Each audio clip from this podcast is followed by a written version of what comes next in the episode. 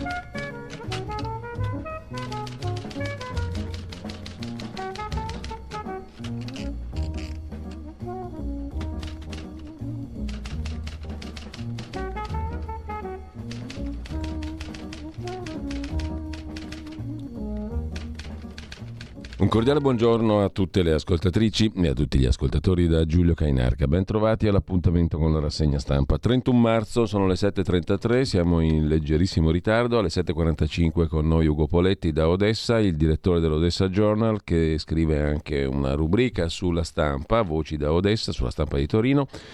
Intanto andiamo velocissimamente, prima cosa al sito radiolibertà.net c'è tutto, ma tutto, ma tutto quello che vi serve e che serve anche a noi. Radiolibertà.net. Ansa.it invece ci racconta della guerra in Ucraina, le ultime. Mosca annuncia una tregua a Mariupol. Domani riprendono i negoziati in video. La cronaca della giornata di ieri, oltre 4 milioni di profughi. Il governo italiano blinda il decreto Ucraina, i partiti trattano sul 2% di armamenti, armamenti 2% del PIL sulle, da mettere sulle armi. Donna stuprata per giorni dai russi davanti al figlio a Mariupol. È morta in seguito alle ferite, lo annuncia il Ministero della Difesa ucraino. Bennett agli israeliani, il primo ministro, se avete un'arma, portatela con voi dopo gli attentati in Israele dell'ultima settimana. Da Odessa a Leopoli, sul treno della speranza, il reportage dell'ANSA.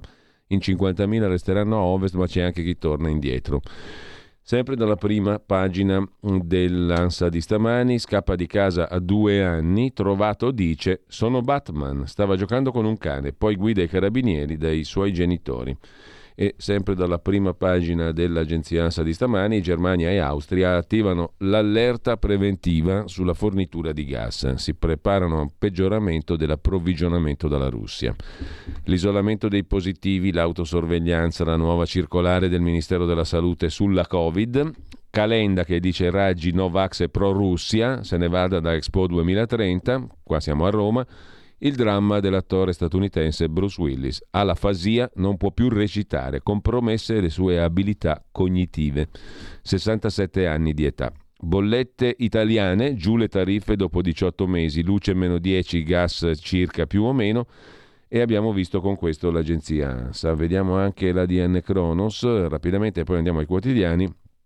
Cessate il fuoco a Mariupol dalle 9 e domani nuovi colloqui, la tregua temporanea offerta ieri da Mosca. Draghi ha telefonato a Putin, la chiamo per parlare di pace, avrebbe detto il presidente del Consiglio italiano, colloquio di un'ora tra il Premier e il presidente russo. Lo stato d'emergenza Covid finisce oggi, misure Green Pass, cosa cambia da domani, il primo di aprile, e non è un pesce.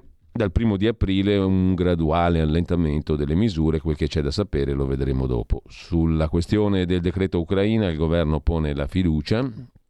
Sulle spese militari ha detto la sua letta PD, lavoriamo per evitare la crisi di governo. Con ciò lasciamo l'agenzia ANSA e andiamo vedere le prime pagine dei quotidiani di oggi, partendo come al solito dal Corriere della Sera, gelo di Mosca sulla tregua e l'apertura, nessuna svolta dai colloqui, Mosca non ritira le truppe, continua l'offensiva in Ucraina, raid sulle città, le promesse di tregua smentite e Draghi sente Putin. Emergenza profughi sono 4 milioni. In eh, primo piano sull'agenzia ANSA anche il caso di ITA, la nuova all'Italia, ribaltone nel consiglio di amministrazione, lasciano sei consiglieri e ora il presidente Altavilla dice nuova fase privatizzare. Vedremo. Intervista all'amministratore delegato della RAI Fuortes, il Papa e Benigni, insomma due papi, lo speciale in tv. Il gas pagato in rubli, l'ultimatum russo rinviato, la vera strategia dell'attacco russo sul campo di battaglia la spiega, tenta di farlo Andrea Nicastro. Un'intervista al consigliere di Zelensky da parte di Lorenzo Cremonesi, l'Italia garantisca la nostra sicurezza, poi lo vedremo meglio anche questo. Il caffè del nostro arciprete preferito, Don Massimo Gramellini, riposa in pace. Maria Romana De Gasperi è scomparsa ieri a 99 anni. Sentite cosa trova il nostro arciprete di interessante nella vita della figlia di De Gasperi che ricordava il papà che voleva la difesa europea, cioè l'esercito, l'esercito, l'esercito, l'esercito europeo, europeo, europeo. Così l'attualità di De Gasperi è riassunta nella necessità di fare un esercito europeo perché se no non c'è l'Europa politica. Mentre lasciamo il nostro arciprete preferito per andare alla prima pagina di Repubblica, che apre con la foto mm, che caratterizza le prime pagine di molti dei giornali di oggi, un militare ucraino che abbraccia la madre Larissa, 82 anni, evacuata da Irpin. Di spalla subito c'è tale Carolina Marconi, molti la conoscono, molti no, ho avuto un tumore, non posso adottare, dice questa signora che ha avuto a che fare con la TV italiana. Mentre il professor Cassese, presidente emerito della Corte Costituzionale a suo tempo, dice che sul diritto, inteso come la dottrina giurisprudenziale, ho imparato molto dalla musica di Johann Sebastian Bach e ciò è molto interessante. In primo piano ancora su Repubblica, poi tornando alla vicenda ucraina, disgelo tra il Papa e il patriarca russo Kirill, si va verso un summit per la pace, scrive Repubblica in prima pagina. Da Repubblica andiamo a vedere anche la stampa la sorella della stessa famiglia, Elka Ragnelli. La stampa mette in primo piano il titolo Senza pace con la foto che caratterizza anche la prima pagina di Repubblica, il militare ucraino con la mamma 82enne. Nuova frenata sulle trattative, Mosca offre una tregua per Mariupol e mm, smobilita il comitato tecnico scientifico, l'emergenza della Covid è finita, via figliuolo arriva un altro generale.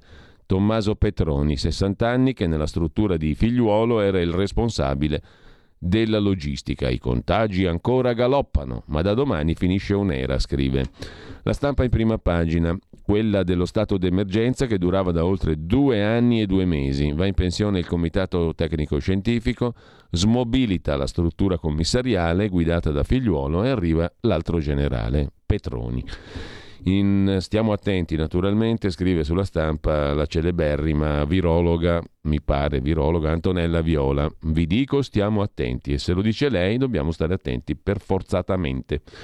In primo piano ancora sulla stampa l'analisi la vedremo meglio dopo di Domenico Quirico, Erdogan che rovescia la storia, comunque vada a finire dovremo ringraziare lui, il presidente turco Erdogan per averci provato, per essere rimasto l'unico che tenta di mettere a uno stesso tavolo russi e ucraini, eh, a proposito del tentativo del presidente turco appunto di passare per colui che riesce a far fare la pace a Russia e Ucraina che non parli di, ma che tenti di ottenere un po' di pace in quel campo di armi sconfinato, in quella pianura che è stata invasa e forse barattata e spogliata, scrive Domenico Quirico. Sei italiani su dieci, ci racconta invece Alessandra Ghisleri, eh, il sondaggio, dicono no a più armi. Il governo Draghi intende rispettare gli impegni NATO 2014 sul raggiungimento, per noi italiani, aumento delle spese militari fino a toccare il 2% del prodotto interno lordo. 61,4% degli italiani, secondo il sondaggio Ghisleri, si dichiara contrario, non ritenendola una scelta giusta in questa fase storica scrive la stampa in prima pagina. Mentre riflette sulla guerra che c'è sempre stata, il figlio di Vittorio Feltri, Mattia Feltri, in prima pagina con la sua rubrica. Il buongiorno. Andiamo a vedere anche la verità, intanto tra poco dovremo collegarci con Odessa, tra quattro minuti per la precisione.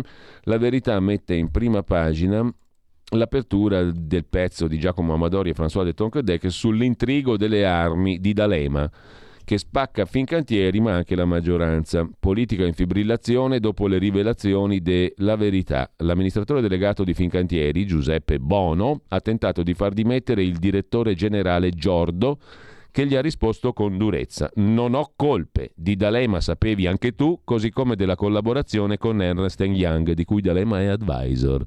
Intanto Italia Viva e Forza Italia vanno all'assalto. Il Ministero dell'Economia, il MEF, Ministero Economia e Finanze, spieghi e profumo numero uno di Leonardo Finmeccanica, non può rimanere alla guida di Leonardo.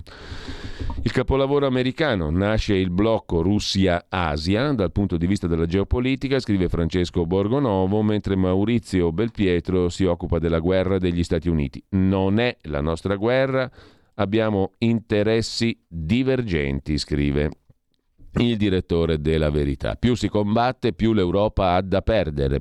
Gli Stati Uniti continuano a soffiare sul fuoco, la propaganda vuol far credere che inviare altre armi agli ucraini sia nostro interesse. Draghi deve chiarire se il governo sta lavorando per sostenere il prolungamento della guerra oppure per raggiungere la pace, scrive Maurizio Belpietro. A centropagina Gianluca Baldini Stefano Piazza sul gas. Berlino ha un piano, Cingolani cosa fa? Misure mirate da Austria e Germania per evitare il blackout. Noi invece navighiamo a vista e gli stoccaggi per il prossimo inverno sono al palo. Intanto sul pagamento in rubli parte un gioco delle tre carte internazionali. Ancora in primo piano poi Stefano Graziosi, altre accuse, soldi da Pechino al rampollo di Biden, il figlio di Joe, Hunter Biden, poi vediamo meglio il pezzo, e ancora una supercazzola, scrive Carlo Tarallo, che disinnesca la bomba grillina sotto Draghi. Più spese militari ma diluite nel tempo. 2% del PIL di spesa militare non nel 24 ma nel 28. La sovranità del Parlamento vale sui missili ma non sulle tasse, lo strano metodo di Draghi analizzato da Claudio Antonelli, i paletti di Draghi sull'aumento delle spese militari vacillano sugli importi, sono però l'impegno di una scelta del Parlamento. Peccato che la stessa sovranità non valga quando si tratta di decidere su fisco, catasto, portafogli degli italiani. Francesco Bonazzi si occupa poi di una questione della quale sarà il caso di parlare, lo sentiremo qui a Radio Libertà, figli del Green Pass, patente a punti e punizioni. In Emilia Romagna documento digitale controlla i comportamenti virtuosi. L'Emilia è vicina alla Cina. Il Green Pass ha fatto scuola, tanto che in Emilia-Romagna spuntano le patenti a punti per controllare i cittadini.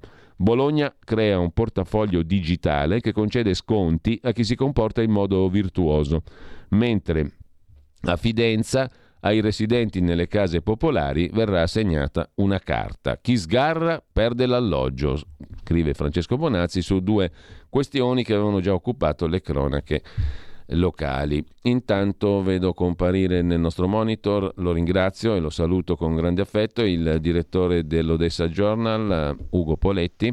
Buongiorno direttore, grazie per essere con noi. Buongiorno a voi. Ti abbiamo appena letto sulla stampa nella tua rubrica Le voci da Odessa che riprende un tema del quale torneremo tra l'altro a parlare oggi con una deputata della Commissione Cultura che ha raccolto anche il desiderio del sindaco di Odessa di far entrare la città nel patrimonio dell'UNESCO. Di questo ti occupi anche tu sulla stampa oggi, no? Non è una cosa solo sì. formale, mi pare, è anche un rilievo politico questa cosa, no? Ma eh, è un rilievo politico in questo momento perché per il sindaco è un, diciamo, un, un riaprire un dossier che in verità è mh, sul tavolo già da diversi anni. Odessa eh, non è nella lista dei siti UNESCO per il, come patrimonio mondiale dell'umanità, nonostante ce ne siano già sette ucraine, cioè ci sono già sette, sette siti ucraini, tra cui Kiev e Leopoli. Eh, ci sono delle polemiche sul motivo per cui questa città non è ancora entrata in, quel, in, quella, in, quella, in quella, lista. Oggi è un, è un argomento che torna fuori nel mio articolo io sottolineo il fatto che non basta avere un titolo, ma bisogna anche organizzare dei progetti per sostenere questo titolo. Non c'è dubbio che Odessa è una città che ha delle bellezze per cui merita di essere parte.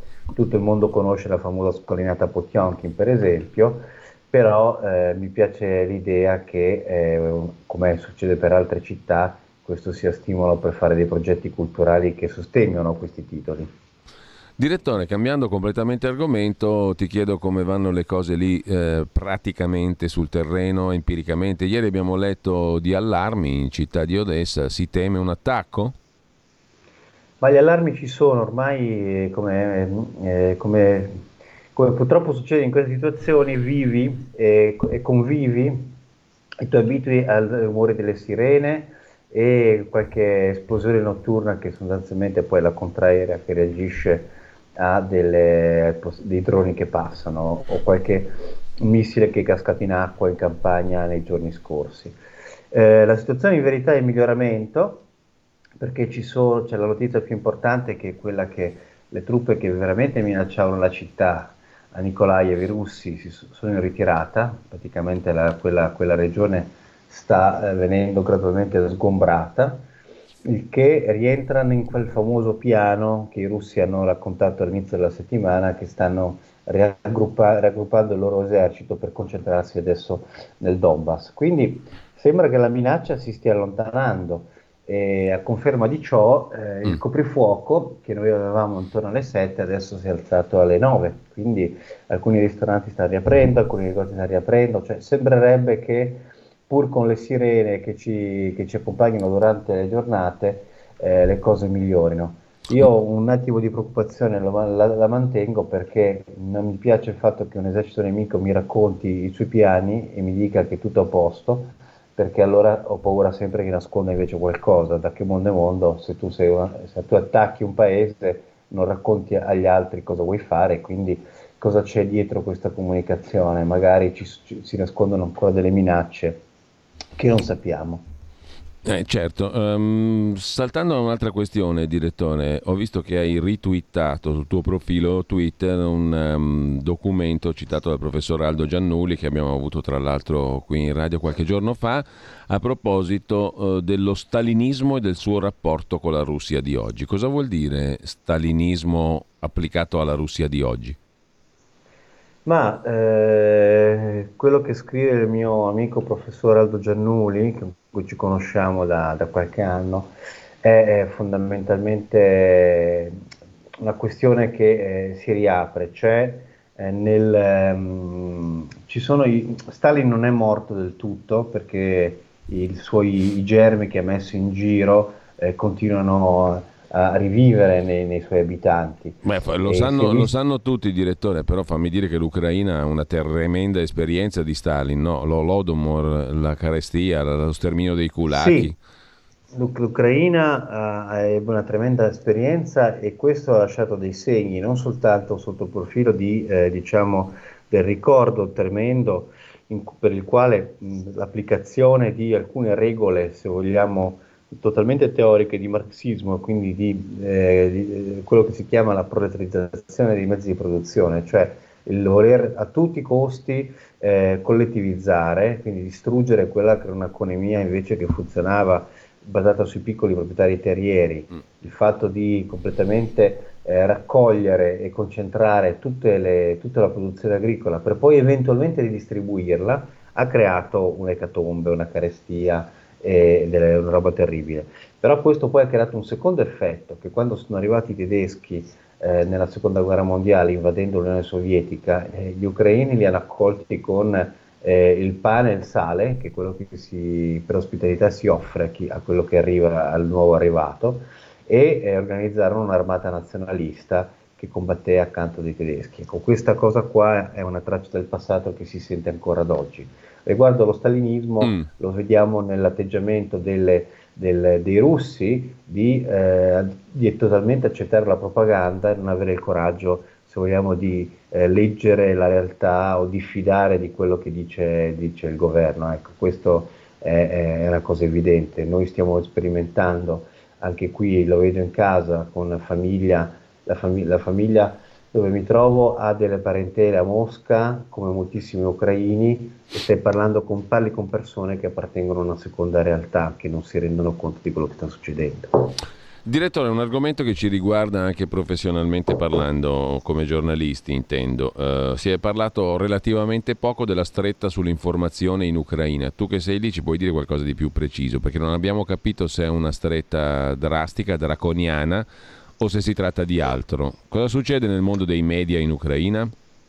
Ma eh, nel mondo dei media in Ucraina succede quello che succede in tempo di guerra. Quindi, da un lato, quello che le fonti nazionali ti offrono, e noi prendiamo la maggior parte delle informazioni da fonti ucraine, tendono a essere patriottiche se non propagandistiche, nel senso che eh, c'è un racconto puntuale di successi, anche qualche volta l'esagerazione dei successi, perché non si capisce bene quanti siano i morti del nemico, secondo fonti ucraine sono molti di più di quelle che sono le stime occidentali, evidentemente, ma questo succede. E ehm, come pure si eh, enfatizzano gli insuccessi del nemico. Eh, allo stesso tempo, ehm, quelli che erano i media un pochino più eh, diciamo schierati dall'altra parte, c'erano delle, delle, degli opinion maker che erano ancora molto filorussi, questi sono scomparsi, sono stati eh, chiusi, oscurati, qualche volta arrestati. Poi questa è la stretta che avviene sulla comunicazione, in tempo di guerra eh, non illudiamoci, succede dappertutto. Per fortuna siamo mm. più in un paese più libero della Russia mm. perché noi abbiamo la possibilità di accedere a tutte le fonti, quindi possiamo anche confrontare con fonti occidentali quello che succede.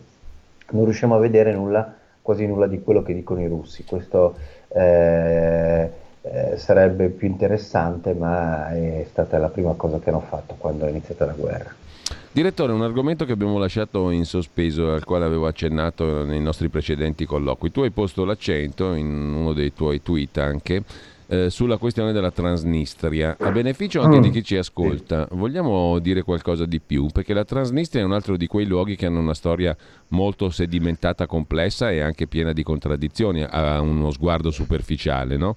Perché è stato, il, se non sbaglio, il governatorato da cui praticamente i romeni con i nazisti hanno fatto fuori non pochi ebrei e massacrato non poca parte della popolazione ucraina nella seconda guerra mondiale. Dopodiché è diventato il contrario e più recentemente è una zona considerata sostanzialmente russa considerando però il fatto che nella guerra che ha portato la Transnistria a uno status di autonomia, in quell'epoca l'Ucraina era filorussa, ha appoggiato i russi contro i moldavi. No? Eh, allora, oggi che cos'è la Transnistria? Eh, Transnistria e chi comanda, chi comanda lì? Retaggio del, eh. retaggio del passato perché mh, ci sono diversi mh, pezzi di territorio dell'ex Unione Sovietica che non sono controllati dai loro stati. Per esempio in Georgia c'è la famosa Abkhazia, che è un altro pezzo di Georgia totalmente fuori dal controllo delle autorità georgiane perché c'è anche sono lì delle truppe russe. Eh, la Transnistria è stato un, un capolavoro dell'Unione Sovietica per cercare di ehm, controllare e ridurre eh, in Moldavia, questo lembo di terra, questa nazione indipendente oggi, ma al tempo era un pezzo diciamo, di, di, di, una regione strappata alla Romania perché i suoi abitanti parlano praticamente romeno. E allora, con una sorta di collage, si era unita alla Moldavia una regione al di là del Dniester, quindi Transnistria significa quello, che invece era fondamentalmente russofona. Quindi, come dire, crea uno Stato appiccicandoci pezzi di altri Stati per ridurre l'omogeneità eh, culturale e linguistica, soprattutto della, della Moldavia. Poi in questo pezzo di Transnistria ci misero tutte le aziende pesanti e soprattutto le aziende energetiche, mm. per, cui, per, cui, la Transnistria non è soltanto una lingua di terra dove parlano ancora russo e dove si sono rifiutati con l'aiuto del, dell'esercito presente, truppe dell'armata eh, russa e si sono rifiutati di eh, accettare la, il controllo moldavo e hanno cacciato via i poliziotti e hanno fatto una guerra. E io mi ricordo Ma che ci sono dire... passato no, nel, nei, nei, primi anni 2000 c'è ancora uno statuona di Lenin da 30 metri a Tiraspol, no? Sì, sì, sì, sì, sì. Cioè, è, città, è, uno stato che vive nel passato, che è come se un pezzo di Unione Sovietica fosse rimasta lì isolata dal mondo. Ma la cosa curiosa è che hanno ancora tutte le aziende che, per esempio, erogano l'energia alla, alla vicina Moldavia. Quindi, da un punto di vista, è una, una parte di una repubblica che si è separata, con esercito russo dentro, con uno dei più grossi depositi militari dell'Unione Sovietica, perché tutto quello che ritirarono dalla, dalla Germania dell'Est e dalla Cecoslovacchia di armamenti sovietici li concentrarono lì. Quindi questo esercito russo, queste unità che sono lì, siedono su un deposito militare che molto spesso fu anche usato per traffici illegali, furono vendute queste armi. Quindi c'è questo pezzo di Unione Sovietica eh, che poi è alle spalle di Odessa, sono a 60 km da qua, quindi sono vicinissimi, ma che, eh, di cui non si, non si capisce co- come, come, come, risolvere il problema e soprattutto non sono eh, campi agricoli e gente, è proprio una, addirittura una piccola, un piccolo potentato economico. Questa è la Transnistria che tutti pensavano sarebbe stata diciamo, la, pista di lancio per un'invasione di Odessa. Mm. In verità, e questo grazie al cielo non è successo perché sono molto vicini, ma le truppe russe presenti sono fondamentalmente una guarnigione, non sono equipaggiate e attrezzate per un'offensiva e quindi non hanno mai messo il naso fuori dai confini. Ecco, direttore, eh, nel 2002 l'Imes, il mensile di geopolitica diretto da Lucio Caracciolo, mh, titolava un articolo sulla Transnistria così. Il caso Transnistria, mafie e terroristi nella terra di nessuno. Una striscia di terra moldava controllata dalla mafia russa, da ex agenti del KGB, dove si intrecciano organizzazioni criminali, professionisti del terrore, soprattutto arabi e ceceni, traffici di droga, armi e materiale radioattivo. È così questo pezzettino di terra? Beh, sì, mi ricordo quell'articolo di Lucio Caracciolo che ho il piacere di conoscere, ho avuto il piacere di frequentare. Eh, diciamo che è abbastanza realistico. Adesso la situazione chiaramente si è, si è pacificata, però rimane questa strada terra di nessuno che si può attraversare, adesso eh, in tipo di guerra è chiuso il confine, ma eh, mi è capitato anche a me di attraversarlo. Eh, qui c'è da, questa, questa, la Transnistria, come altre zone, apre, apre a, un, a, un, tema che nessuno si vuole toccare e che, diventa, mm. che è un tabù per l'ONU ma fondamentalmente alcuni confini fatti durante la seconda guerra mondiale andrebbero rivisti sulla base delle, delle etnie, perché non c'è dubbio che Stalin, che fece anche l'Ucraina, l'Ucraina è, è stata fatta includendo pezzi di eh, Polonia, pezzi di Cecoslovacchia, anzi Slovacchia, Ungheria, Romania e, e, e, chiaramente questo ha creato una disomogeneità etnica e ha creato un paese complesso. Questo era fatto ad arte per rendere i paesi incontrollabili e quindi, se vogliamo, soggetti più facilmente a Mosca, all'Unione Sovietica. questo è la stessa cosa che è successo anche in Jugoslavia. Questi confini in cui si obbligano amministrativamente diverse etnie e poi quando arriva il nazionalismo fanno esplodere i conflitti. I conflitti. Però è un tema che non si può toccare, per l'ONU è sacrosanto che i confini decisi dopo la seconda guerra mondiale non devono mai essere rinegoziati o rivisti. Allora, direttore, mh, mm, ci salutiamo qua per non abusare anche del tuo tempo, mh, mm, però intanto ti chiedo così informalmente, me ne perdonerai quando, sì. quando, ci risentiamo, quando sei comodo, quando puoi, perché a noi fa molto piacere di conversare con te è sempre utile perché si inserisce tra l'altro perfettamente anche nella nostra rassegna stampa, ci aiuta a capire di più quello che poi leggiamo e stiamo leggendo. No? Quindi se possiamo risentirci domani, ci sentiamo domani. Se no mi dici tu, direttore, perché poi ti anticipo anche un po' di cosa vorrei parlare sì. nelle prossime sì. occasioni. Mi piacerebbe affrontare il tema anche della Chiesa ortodossa, quella ucraina mm. neonata, perché mi sembra che sia nata una Chiesa ortodossa ucraina non da moltissimo tempo, no? Sì, e, mh, mm, rispetto alla madrepatria Russia o comunque mh, mm, rispetto a Kirill e al patriarcato russo, mh, quanto peso possa avere questo? E poi mi interessava capire anche la questione delle nuove potenze, della Cina abbiamo detto, la Turchia che ha assunto mm. un ruolo di primo piano da un punto di vista diplomatico. Eh, come l'Italia viene vista, il ruolo politico, oltre a quello fondamentale di cui tu hai già parlato, che è storico-culturale. E poi c'è la questione del gas. Um, gli interessi ucraini su questa vicenda sono stati raccontati un po' poco, mi sembra, no? però è uno snodo sì. fondamentale anche quello um, ucraino rispetto a, alle pipeline. Um, quando è che ci sentiamo, direttore? Beh, direi che gli argomenti sono così stimolanti che non posso rifiutarmi di vedervi domattina, così mi farete, sarete i primi a farmi gli auguri di buon onomastico perché il pesce d'aprile è anche Sant'Ugo, che è il mio nome. benissimo, benissimo. A, pro- a, proposito di cose più leggere, scusami, eh, te lo chiedo sì. in, in, conclusione della nostra conversazione. Quando, sì. quando, tu hai letto l'intervista su Repubblica di uno dei comandanti del reggimento Azov, Kuharchuk, il quale ha detto non sono nazista e ai soldati leggo Kant, la legge morale dentro di me, il cielo stellato sopra ah. di me, cosa hai pensato? In tutta onestà però, eh, direttore. Mm, ma insomma, è un po' un dossier sporco quello lì, perché obiettivamente su quella unità pesano delle, delle accuse pesanti. Eh, relative non oggi ma al passato, al comportamento del, nel Donbass.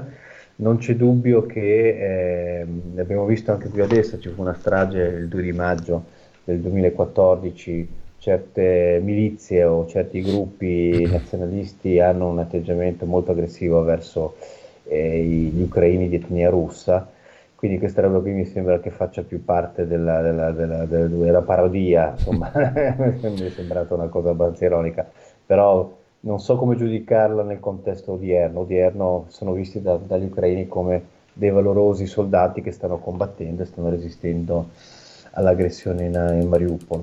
Grazie mille al direttore Ugo Poletti, direttore dell'Odessa allora, Journal. A domani, grazie davvero, buona giornata direttore. Allora noi torniamo. Radio Libertà. Veniamo da una lunga storia e andiamo incontro al futuro con spirito libero per ascoltare tutti e per dare voce a tutti. Stai ascoltando Radio Libertà. La tua voce libera, senza filtri né censura. La tua radio. Hai capito che bel proposito che hanno quelli di Radio Libertà? Fantastico. A parole sono bravi tutti. Comunque, eh, lasciamo la verità, andiamo a vedere anche Libero, Libero di Alessandro Sallusti eh, che apre la, con un verbale segreto una bomba da 400.000 euro sotto la sedia di Conte. Vuoi vedere che è la storia che aveva già raccontato domani il quotidiano di Carlo De Benedetti? La riracconta anche Facci aggiornandola? Certamente sì, una bomba da 400.000 euro sotto la sedia di Conte, titola libero a pagina 5, mettendo Conte in minuscolo, tra l'altro. Sarà un lapsus? Un verbale conferma che il leader 5 Stelle ebbe un incarico strapagato dal gruppo Caltagirone per valutare un contenzioso. La ragione era amico di non so chi. E la vicenda affonda nel 2019 nell'avvocato Piero Amara, un tizio che è riuscito incredibilmente a essere legale esterno dell'ENI, che ha raccontato ai PM di aver raccomandato alcuni avvocati al gruppo Acqua Marcia di Francesco Bellavista Caltagirone, tra questi Giuseppe Conte, che avrebbe ricevuto incarichi per 400.000 euro, non tutti incassati. Il leader 5 Stelle ha poi accusato l'avvocato Amara di calunnia, confermando di aver lavorato per il gruppo Caltagirone, ma respingendo ogni ipotesi riguardo a raccomandazioni. Nel febbraio del 22 la Guardia di Finanza poco fa ha fatto visita a casa di Conte e ha chiesto fatture su quelle consulenze da 400.000 euro. Fascicolo di indagine, per ora senza indagati, scrive. Libero Sempre da libero, Alessandro Sallusti sullo stop all'emergenza Covid, restrizioni addio alla faccia di chi frenava la libertà, no comment, mentre ehm, sempre dalla prima pagina di libero Renato Farina, l'agente Betulla, su Putin che ci telefona e cede sul gas. Si rimangia la tregua il Cremlino, nessuna svolta, colloquio con Draghi, lo zar accetterà versamenti in euro e non chiuderà i rubinetti.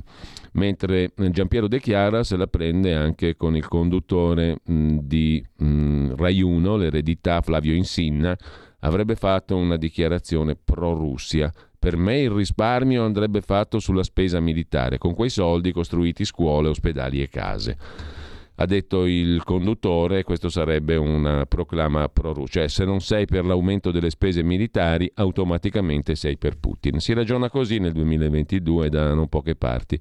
Sandro Iacometti, preciso come al solito, le bollette calano del 10%, ma il 15% non le paga più e poi c'è stato un aumento dell'80 nell'ultimo anno, quindi se cala del 10 ma è aumentato dell'80, qual è il risultato finale? Le bollette calano o crescono? La domanda la può, risol- può mm, risolvere la questione, la può risolvere anche Pierino nelle famose barzellette o giù di lì. Mentre per la ministra Lamorgese non esiste l'allarme stupri eh, a Milano e altrove. Lasciamo con ciò libero, andiamo a dare un'occhiata anche alla prima pagina del Tempo di Roma. Il quotidiano romano apre con un'intervista um, quella che sta diventando um, la pizia dell'oracolo di Delfio, la Sibilla Cumana, cioè Un'intervista esclusiva, appunto, parla più della pizia, mh, mm, all'ideologo del Cremlino, Alexander Dugin, che racconta la sua visione del conflitto in Ucraina. Per il politologo, vicino allo zar, non si tratta di un conflitto contro le forze neonaziste e rinsalda il feeling con la Cina, che Putin avrebbe avvertito prima delle operazioni. Ieri intanto la Cina ha commentato le sanzioni unilaterali illegali, dicono le autorità cinesi. Putin darà ordine al mondo, dice nell'intervista esclusiva, capirai, l'ideologo, capirai, del Cremlino. La sua visione sul conflitto era necessario per ristabilire i giusti equilibri e valori. Credo che questo Dugin si diverta un casino a prenderci per il cuore. Sul ritrovato feeling con la Cina sapevano dell'operazione. Sul futuro, quando avremo vinto tutti, approfitt- quando avremo vinto, virgola, tutti approfitteranno delle nuove opportunità, delle magnifiche opportunità che la visione putiniana del mondo ci regalerà. Siamo conciati bene nel 22 a dover scegliere tra dei rincoglioniti occidentali e Putin. A posto siamo, o, o, o la Cina o la Turchia. E l'Europa?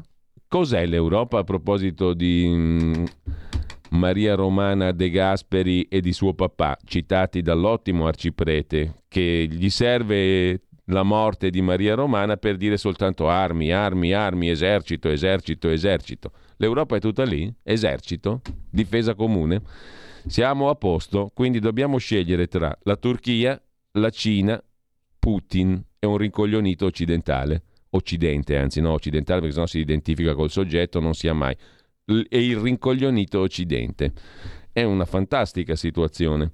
Per tram e metro pronti 2 miliardi a Roma grazie al PNRR che fa volare i tram, e gli asini e tutte le altre favole. E sempre dalla prima pagina del Tempo di Roma l'allarme dell'ONU, navi cariche di grano bloccate, così la, la Russia sta affamando il mondo. Adesso la Russia eh, anche se il treno di Codogno ritarda 10 minuti, è colpa di Putin. Il Premier sulle spese militari cede al ricatto grillino, aumento al 2%, ma entro il 2028. Campa cavallo, che l'arma cresce, bollette giù del 10%, ma restano altissime. Po' farbacco, signora mia. Eh, infine, minacciato di morte, picchiato, qui siamo alla cronaca romana, perché? Perché ha osato ribellarsi ai pusher, gli spacciatori del Pigneto, un quartiere di Roma che spacciano davanti al suo studio legale. In una delle quattro denunce presentate un avvocato romano ha scritto non sentendomi tutelato, pur essendo pacifista, sto facendo richiesta di un porto d'armi. Faccia una telefonata al Cremlino che gli manda Putin uno che sa sanare la situazione. Ieri alcuni abitanti del quartiere hanno organizzato un sit-in per solidarietà. Mentre lasciamo anche il tempo e andiamo a gustarci la prima pagina del giorno, il giorno Nazione Resto del Carlino, il quotidiano nazionale diretto da Michele Brambilla che si occupa dei russi che si ritirano da Chernobyl e di Bruce Willis che deve lasciare le scene, l'attore americano il duro di Hollywood, carriera finita, danni neurologici, ha l'afasia. Non hanno l'afasia invece molti titolisti italiani, secondo il direttore Michele Brambilla. Il caso di Carol Maltesi, uccisa e fatta a pezzi. I resti ritrovati in quattro sacchi della spazzatura domenica in Valcamonica. Ebbene, scrive Brambilla, molti giornali ieri hanno titolato Uccisa e fatta a pezzi attrice hard, pornodiva, regina del porno. Perché non si è titolato Uccisa 26enne oppure Uccisa Monzese, visto che era nata a Monza, o Varesotta, visto che stava a Sesto Calende, anzi in realtà a Rescaldina? oppure ancora uccisa giovane mamma, visto che aveva un bambino di sei anni. No, tutti a titolare attrice hard e porno diva, scrive Michele Brambilla. Eh sì, Carol Maltesi aveva cambiato lavoro, non faceva più la commessa, ma l'attrice hard. Ma appunto faceva, non era era anche molte altre cose. Era innanzitutto una persona, una donna, scrive Brambilla. Non può essere definita da una delle cose che faceva. Per lo stesso motivo non si può definire ladro una persona condannata anche in via definitiva per furto. Si può dire che è colpevole di furto, non che è un ladro, perché è anche altro. E neppure un condannato in via definitiva per omicidio può essere chiamato assassino. È colpevole di un omicidio, ma la sua vita, la sua persona è anche altro. Questioni di parole che pesano. Ma quando c'è di mezzo una donna pesano ancora di più, scrive Michele Brambilla. E noi giornalisti spesso non ce ne rendiamo conto. Per noi, ad esempio, è normale, in caso di femminicidio, titolare uccisa per gelosia, oppure se era appena separata, l'ex marito la uccide. Ci sembrano titoli innocenti, ma anche se non ce ne accorgiamo, fanno filtrare il sospetto che non dico qualche ragione, ma qualche motivo l'assassino ce l'aveva. Mm, chi uccide invece non è un geloso, è uno che commette una violenza ingiustificabile. Così come non può essere una separazione a provocare la furia omicida, che invece viene da una violenza che a sua volta viene da una pretesa di possesso che ha radici lontane. E conclude il direttore del quotidiano nazionale, Giorno Nazione, Resto del Carlino, Michele Brambilla, non scrivo tutto questo per criticare i colleghi, non sia mai, che ieri hanno fatto su Caroli i titoli che dicevo, anzi scrivo perché ho memoria di quanto io stesso per anni non ho capito l'errore che si nascondeva dietro parole che mi sembravano neutre. È che nonostante i molti discorsi sui diritti delle donne, una vecchia mentalità che aveva riscontro anche nel codice penale, adulterio, delitto d'onore, è ancora dura da sradicare. Carol non è stata uccisa perché faceva l'attrice hard, ma perché ha incontrato un uomo che ha commesso qualcosa di mostruoso. Per la verità questo non sembrerebbe del tutto vero, ma è inutile sottilizzare. Andiamo al sodo. E Brambilla uh, mette l'accento su questa questione. Attenti ai titoli sulle donne. Dal giorno passiamo al giornale di Augusto Minzolini titolo principale dedicato al grande blef, quale Putin si rimangia il ricatto sul gas in rubli e il ritiro delle truppe ed è gelo sui negoziati. Draghi chiama lo zar, cessate il fuoco, pace, eccetera. Mentre Mosca sposa Pechino, Russia-Cina, nuovo ordine mondiale, geopolitica delle trattative. E a centropagina Covid, l'emergenza finita, cosa cambia? Con un'intervista al professor Giuseppe Remuzzi, che poi vedremo meglio, il direttore dell'Istituto Mario Negri di Bergamo, è stato ignorato uno studio e le scuole sono state troppo chiuse, dice tra l'altro Remuzzi. In primo piano una ex, una ex di Ruby, anzi l'ex un ex, l'ex compagno di Ruby Rubacuori, la nipote di Mubarak ovviamente, che scagiona Berlusconi, mai soldi da lui. Le pressioni di D'Alema per le armi in Colombia, ci sono stati anche momenti di tensione tra i mediatori dell'affare colombiano che coinvolge D'Alema L'ex premier però alle Iene reclama io intercettato illegalmente. Poi il CDA, il consiglio d'amministrazione di ITA, la nuova compagnia aerea nata da Alitalia, pubblica, perde all'improvviso sei consiglieri su nove alla vigilia della privatizzazione. Si parla di Lapo Elkan, presidente della Juve, voci e smentite. E con questo lasciamo anche la prima pagina del giornale. Dal giornale passiamo al foglio. Qui c'è da citare Intanto l'Andreas Version di oggi, la rubrica, intanto beh, il titolo principale che riassume tutti gli articoli di oggi è Con Putin si parla con le armi. Non in, in altro modo. Con Putin, caro Draghi, pirla d'un Draghi, non si telefona a Putin, si parla con le armi, scrive il foglio. Eh, Andreas Version, dicevamo di Andrea Marcenaro, la rubrica storica a fondo pagina, Marina Ovsianikova, ci mancherebbe, ma Facciamo così, diamoci una tregua, cioè quelli nel loro complesso la smettono con la fissa di esportare a tutti i costi scimitarre, pappagorge segate, mutandoni di lana in agosto, poppanti incinte, birichini impalati, nostalgie per Pietro il Grande, per taluni protocolli, per Rasputin, per Tovarish Kalashnikov e per le orecchie a mandorla dei grandi balzi in avanti con dittatura incorporata oppure se le tengano per se stessi e chi ci sta. E noi, in cambio, ma con naturalezza, si procede come prima a estinguerci per i cazzi nostri, tra bambini mezzi maschi o mezze femmine, se la vedranno loro crescendo, più i mammi papi e i papi mammi, più ipergender, più not riv, not up, not have, oltre che i grillini deficienti. Stiano tranquilli i tagliagole del pianeta, che noi ci consumeremo comunque molto in fretta e poi, a gentile richiesta, potremmo anche chiudere con tre giri di chiave la generosissima cazzata di esportare la democrazia, scrive Andrea Marcenaro. In prima pagina sul foglio, la prima pagina del foglio la lasciamo, andiamo a vedere il fatto quotidiano di Marco Travaglio. Giù le armi, titola il fatto, 72,9% di no. Un sondaggio esclusivo del fatto medesimo, tre italiani su quattro sono contro l'aumento delle spese militari. Draghi bocciato anche dal 40% del PD e il 70% dice no pure ad aiuti militari all'Ucraina. La frase del giorno sopra la testata, Germania pronta a razionare i consumi di energia se Mosca chiude il gas, in Italia la riduzione delle bollette non arresta i maxi rincari dal più 83 al più 66% in un anno.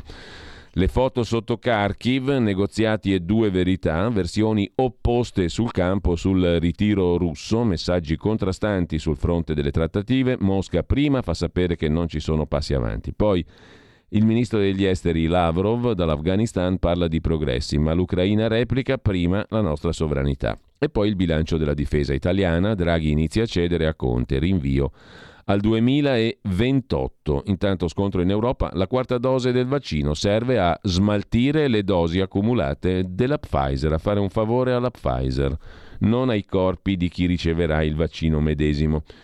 Dal fatto al domani di Carlo De Benedetti, l'apertura eh, con il pezzo di Daniele Martini sulla questione del 2% del PIL in armamenti in Italia. Prima di spendere di più per armi e soldati, bisogna spendere meglio. In Europa si usano 17 tipi diversi di car armati. Se tutti ne comprano altri, come si può costruire l'esercito europeo? Il rischio è che aumentino gli sprechi.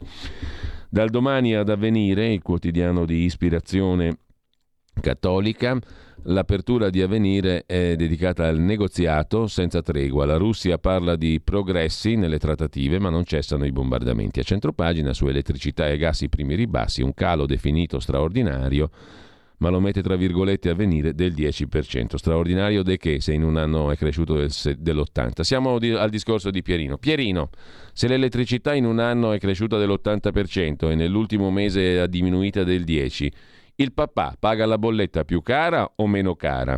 E Pierino risponde perfino lui. Intanto lasciamo avvenire e andiamo a vedere anche la prima pagina di Italia Oggi, il quotidiano economico, giuridico e politico diretto da Pierluigi Magnaschi.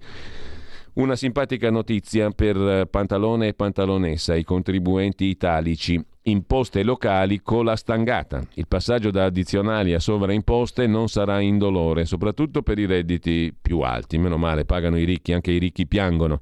Chi guadagna oltre 75.000 euro pagherà fino a 1.200 euro in più, che poi ci armiamo come si deve con i 1.200 euro in più. Armi, armi, esercito, esercito. Il passaggio dalle addizionali IRPEF alle sovraimposte previsto dalla delega fiscale non sarà indolore per i contribuenti. Nella delega fiscale, quel meraviglioso provvedimento pieno di tante belle cose per i cittadini, c'è anche il passaggio dalle addizionali IRPEF alle sovraimposte. Cosa vuol dire? Una fascia compresa tra il 20 e il 30% dei contribuenti subirà un aggravio, cioè pagheremo di più, inferiore a 40 euro per redditi fino a 30.000 euro ma potrà salire fino a 200 euro per redditi tra 40 e 55 mila euro. Tra i 55 e i 75 si pagheranno 400 euro in più, poi ti dici le bollette, questo e quell'altro, ma qua è tutta una gragnolata di diversi provvedimenti, no? come la carabina che spara con i pallini a ventaglio, e a ventaglio vengono fuori tutte le sgragnolate di aumenti di tasse. Tra 55 e 75 ci volevano i migliori, 75 mila euro il maggior prelievo toccherà i 400 euro. Per chi guadagna più di 75.000 euro, cioè un infame, il salasso sfiorerà i 1.200 euro. Ben gli sta al pararicco. E con questo lasciamo anche la prima pagina di Italia Oggi. Andiamo subito a vedere alcuni articoli del quotidiano di Luigi Magnaschi.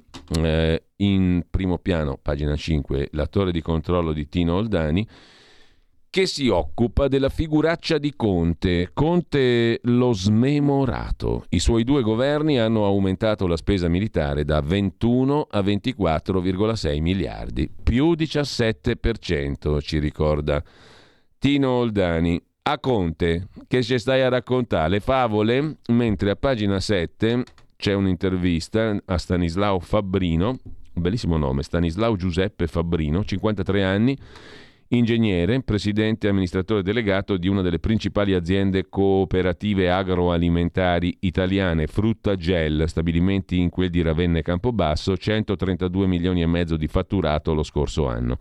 La Russia contro il food italiano, titola Italia oggi.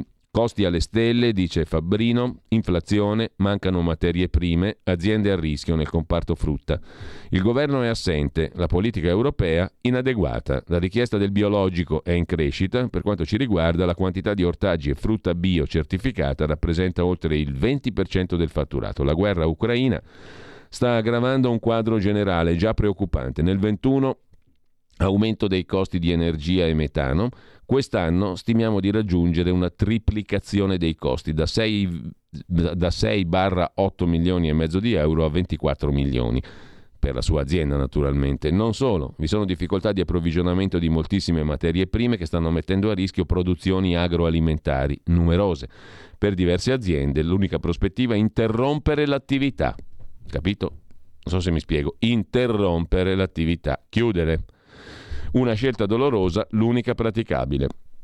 Ci troviamo di fronte a una situazione drammatica che in tanti non percepiscono, a cominciare dalla politica, dice Fabbrino, titolare appunto di Frutta Gel una delle principali aziende cooperative agroalimentari italiane, Ravenna Campobasso, 132 milioni e mezzo di fatturato. L'inflazione è uno degli elementi che ha contribuito in modo pesante a generare la situazione. Gli investimenti successivi alle chiusure e alle restrizioni del periodo di emergenza hanno scatenato l'inflazione, l'aumento dei prezzi di energia, metano e materiali fondamentali per il nostro settore, vetro, carta, plastica, che hanno raggiunto rincari del 70%. PNRR? Di concreto c'è poco, risponde Fabrino, e siamo in attesa di scoprire come il PNRR potrà dare un contributo all'agricoltura e all'agroalimentare. Il timore è che la progettualità sia lontana, insufficiente rispetto alle necessità di un settore che ha un'opportunità per colmare un gap di decenni e affermare il suo ruolo nell'economia. Nel post pandemia, prosegue Fabrino, si è mantenuta alta l'attenzione alla qualità in agroalimentare ed è cresciuto il riconoscimento del valore della filiera agroalimentare nazionale. Sembra essersi attenuato l'interesse a soluzioni che riguardino istanze ambientali. Mi auguro che si possa tornare a scelte di consumo in grado di tenere insieme questi aspetti e poi cresce la richiesta di prodotti biologici. Da, mm, la, mm, da, da, Italia Oggi vi segnalo anche un altro pezzo uh, sulla questione del Bitcoin, una cosa molto curiosa, un'oasi, un'isola per i fan del Bitcoin, un'isola privata dedicata ai possessori di crypto asset e intitolata a Satoshi Nakamoto, il misterioso padre delle criptovalute. È un progetto al quale lavorano quattro investitori. I fan del Bitcoin avranno un'isola tutta per loro. Sono i quattro che ci stanno lavorando. hanno ottenuto dal primo ministro di Vanuatu, arcipelago dell'Oceano Pacifico, l'autorizzazione a installarsi a Lataro, isolotto di 3.000 km quadrati. Ma lasciamo Italia oggi con un'ultima segnalazione. Un articolo di Cesare Maffi su Trieste, il braccio di ferro su Trieste. Federico Tencamontini in un libro, La Jugoslavia e la questione di Trieste, edito dal Mulino, analizza la storia di una delle città più particolari d'Italia eh, dal dopoguerra. Per la prima volta parlano anche gli archivi jugoslavi, una cosa piuttosto interessante questa, mentre vi segnalo una cosa che non vi ho segnalato ieri, da Inside Over il sito Inside Over che mm, raggruppa molte delle corrispondenze anche degli inviati di guerra come Fausto Biloslavo, Gianmichele Sine e altri, eh, il pezzo mh, mm, sui misteri del figlio di Biden. Il pezzo in questione sui misteri del figlio di Biden è scritto da Roberto Vivaldelli, è stato scritto il 25 marzo scorso e si occupa del secondogenito del presidente degli Stati Uniti, Hunter Biden. Ancora una volta a far discutere è stato il suo controverso rapporto con l'Ucraina. La Russia afferma che Hunter Biden potrebbe essere coinvolto nella gestione di laboratori per lo sviluppo di armi biologiche nel paese ex sovietico. E rispondendo alla domanda di un giornalista, il portavoce del Cremlino Dmitry Pieskov ha detto che chiederemo delle spiegazioni sul coinvolgimento del figlio di Biden. Cosa c'è di vero in questa accusa del Cremlino? si domanda Vivaldelli. La prima ipotesi è che si tratti di una teoria del complotto diffusa dalla Russia per gettare fango sull'amministrazione Biden. È la conclusione a cui è giunta la maggior parte della stampa americana. La seconda ipotesi difficilmente verificabile, vede il figlio di Biden al centro di uno scandalo con gravi conseguenze per gli Stati Uniti.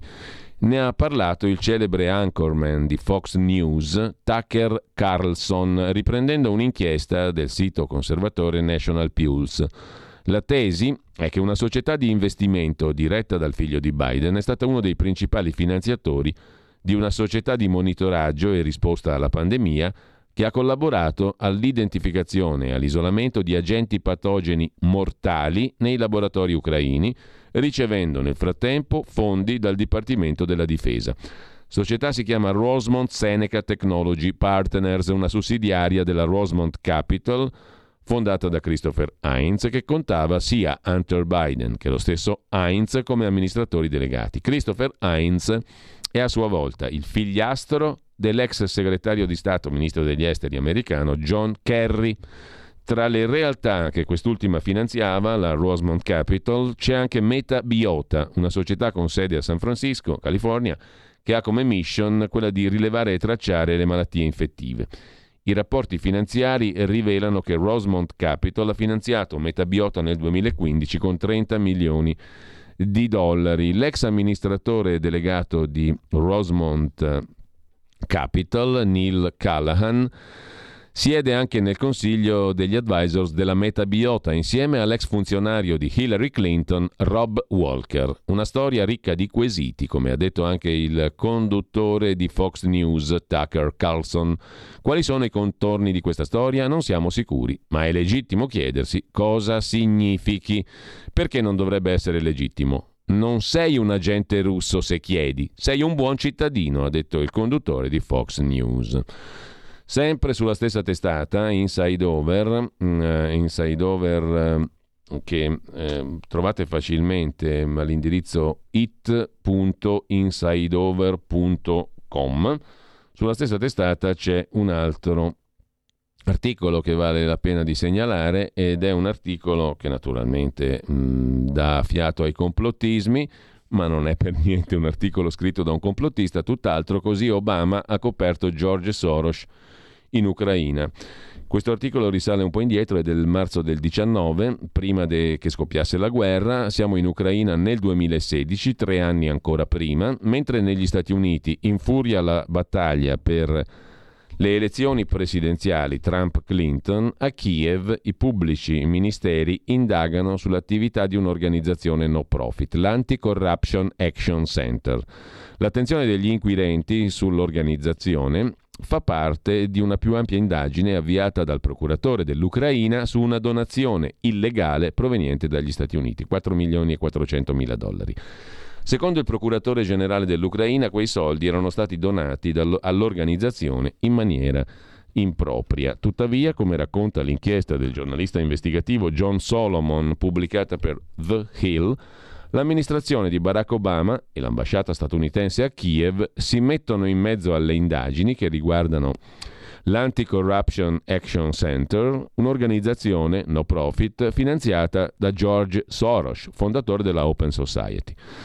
Come dimostra il carteggio pubblicato da The Hill, George Kent, funzionario dell'ambasciata statunitense in Ucraina, scrive nell'aprile del 16 una lettera all'ufficio del pubblico ministero ucraino nella quale afferma che i funzionari americani non hanno dubbi sulla legalità di quelle donazioni su cui sta indagando il procuratore generale dell'Ucraina.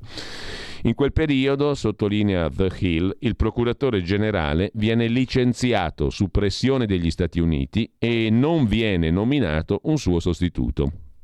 Alcuni mesi dopo, l'ex ministro dell'Interno Yuri Luzienko, considerato un eroe in Occidente, viene nominato procuratore generale, subito invitato a incontrare il nuovo ambasciatore degli Stati Uniti in Ucraina, Mary Jovanovic e l'ambasciatrice americana consegna al neo procuratore una lista di persone da non perseguire, cioè da non indagare, tra cui il fondatore del gruppo che invece era sotto indagine, l'Anti-Corruption Action Center di Soros, e due parlamentari vicini al gruppo finanziato dal magnate Soros.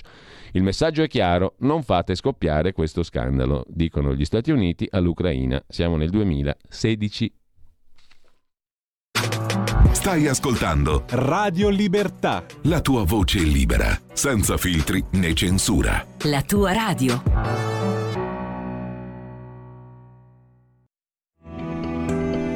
Il meteo.it presenta le previsioni del giorno. Circolazione depressionaria sull'Italia, tempo instabile da nord a sud con precipitazioni frequenti nel corso della giornata odierna, temperature in generale calo. In mattinata i rovesci più frequenti saranno a carico del nord-est e del centro-sud, anche se via via potranno aprirsi maggiori schiarite sul medio versante adriatico, meglio al nord-ovest. Nel pomeriggio altre piogge, sia pure più irregolari, interesseranno il nord, nonché la Toscana, l'Umbria, le Marche e le regioni tirreniche centro-meridionali. Altrove andrà meglio, ma pure sempre in un contesto instabile. Le previsioni di ilmeteo.it tornano più tardi. Una buona giornata da Lorenzo Tedici.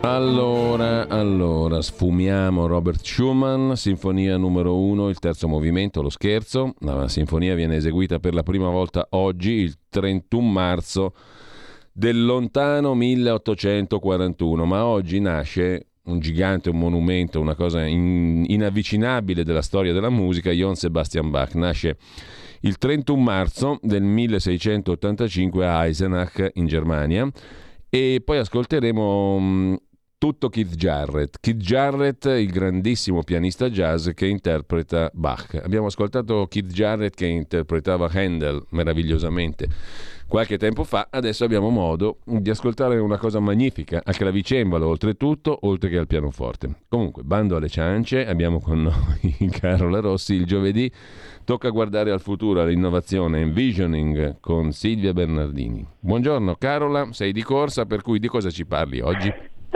Ma buongiorno Giulio, buongiorno a tutti gli ascoltatori. Come giustamente hai detto tu, il giovedì Envisioning e oggi saremo in compagnia di una ospite, Manuela Bonazza, che è un'esperta di eh, finanza agevolata fondamentalmente, che ci accompagnerà un po' eh, alla scoperta, alla comprensione di questo mondo davvero complesso, perché eh, ne, soprattutto in questi mesi se ne sente parlare molto spesso di come la finanza agevolata possa essere appunto una, um, un supporto anche per le aziende ovviamente per poter fare impresa, ma sono, c'è tantissima burocrazia, come scegliere la strada giusta, come affrontare appunto tutte le pratiche che vengono richieste, nelle quali spesso le aziende rischiano di perdersi. Quindi oggi in compagnia della nostra ospite cercheremo proprio di fare chiarezza su questa realtà molto complessa dei contributi e degli strumenti eh, studiati a sostegno degli investimenti e messi a disposizione a livello locale, nazionale, quindi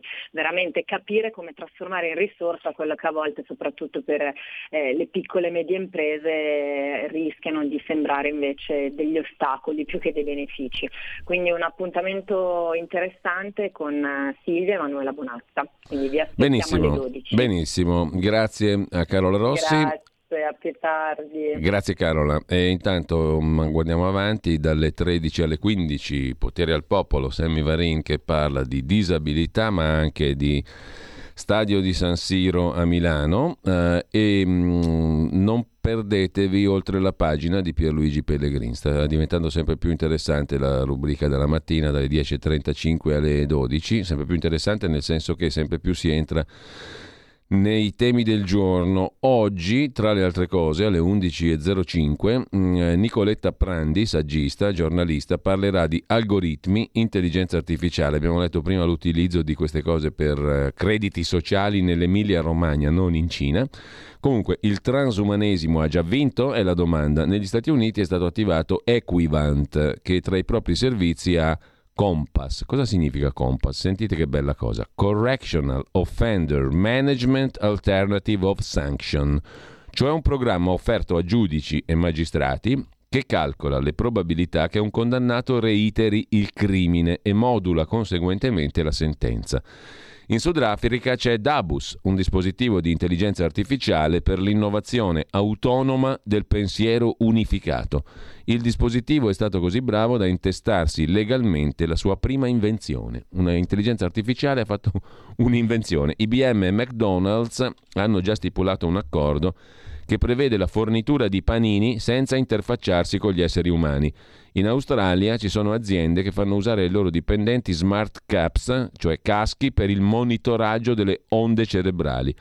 La Gates Foundation, Bill Gates e Melinda, sta investendo somme ingenti per eh, ricerche sull'apprendimento adattivo nelle scuole, il cui principio è quello di adattare i contenuti a seconda di chi deve imparare, cioè il somaro resta somaro, detta proprio terra a terra. Un vero e proprio capitalismo estrattivo che sta estraendo dai nostri dati, miliardi e miliardi, tutto ciò che può produrre valore. Questo è urgente per rivedere i confini della privacy e quelli che si cominciano a chiamare i nostri neurodiritti. Il cavallo di Troia per la ricerca nei campi eugenetici, perché lì poi andiamo a finire, è quello del settore medico. L'eugenetica, vi ricordate? Hitler e Goebbels e quella simpatica gentaglia, nessuno si oppone a guarire i malati, ma questo può diventare un mezzo per aumentare le prestazioni di chi malato non è. Più o meno l'Ubermensch, il superuomo di nicciana memoria. Non è un caso che GAFA, Google, Apple, Facebook, Amazon stiano agendo in modo sempre più invasivo sul settore medicale. C'è molto altro nella conversazione eh, che mm, eh, Pierluigi Pellegrin farà con Nicoletta Prandi, che ha scritto un libro edito dall'ottimo e mai abbastanza incommiabile editore Guerini e Associati. Il libro si intitola di Nicoletta Prandi, edito da Guerini e Associati con l'introduzione del parlamentare verde Fiorello Cortiana, immuni alla verità, quello che non dobbiamo sapere sul potere digitale. Ve lo ripeto, immuni alla verità, quello che non dobbiamo sapere sul potere digitale. Nicoletta Prandi, Guerini Associati. Oggi alle 11.05.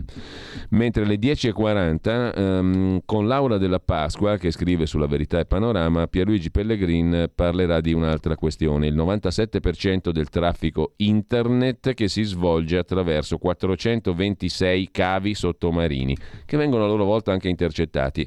È una battaglia importantissima, 1.200.000 chilometri, tre volte la distanza tra la Terra e la Luna in cavi. Scambi finanziari per 10 trilioni di dollari al giorno, cioè 10.000 miliardi. Un mercato in crescita con l'aumento dei servizi cloud e l'imminente arrivo del 5G. Un mercato che arriverà a valere, solo quello dei cavi, 30 miliardi e passa nel 2026, era 10,3 nel 2017.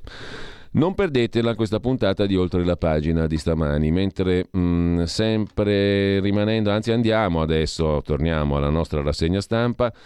Rassegna stampa che oggi si fa in maniera un po' più caotica del solito perché il metodo di catalogazione della nostra edicola digitale mh, mm, è saltato uno, ne è rimasto un altro. L'altro è io scelgo gli articoli e questi vengono buttati alla rinfusa nel calderone. È un metodo anche divertente, interessante, non è il solito ci fornisce eh, comunque un ordine di priorità che non è il mio, è quello dell'edicola digitale medesima a proposito di intelligenza artificiale, però è stimolante per l'intelligenza non artificiale, se di intelligenza si può parlare, cioè la mia.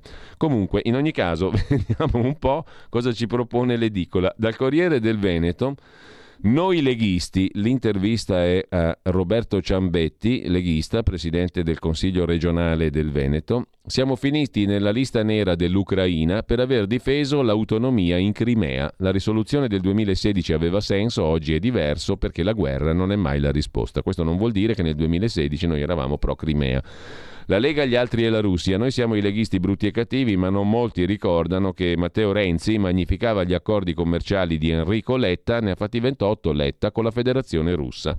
Per cui fateci il piacere, dice giust- direi giustamente Ciambetti. Mentre sul Corriere del Veneto c'è una notizia che è molto interessante perché ci siamo occupati a lungo di questa storia, ovvero dell'omicidio di Chiara Gambirasio la Procura di Venezia sta aprendo un'inchiesta sul giallo del DNA. Indagati giudice e funzionaria del Tribunale di Bergamo per reperti alterati. Per ora, per ora non emergono prove. La Procura di Venezia sta indagando sul giallo del DNA rinvenuto sugli abiti di Yara Gambirasio. Vi ricordate che noi intervistammo Marzio Capra, era il numero due dei RIS quando i RIS erano guidati, il reparto scientifico dei carabinieri, dal colonnello Garofano Ebbene, eh, Marzio Capra, biologo, numero due dei RIS, adesso fa consulenze sia per le procure che per le parti in causa.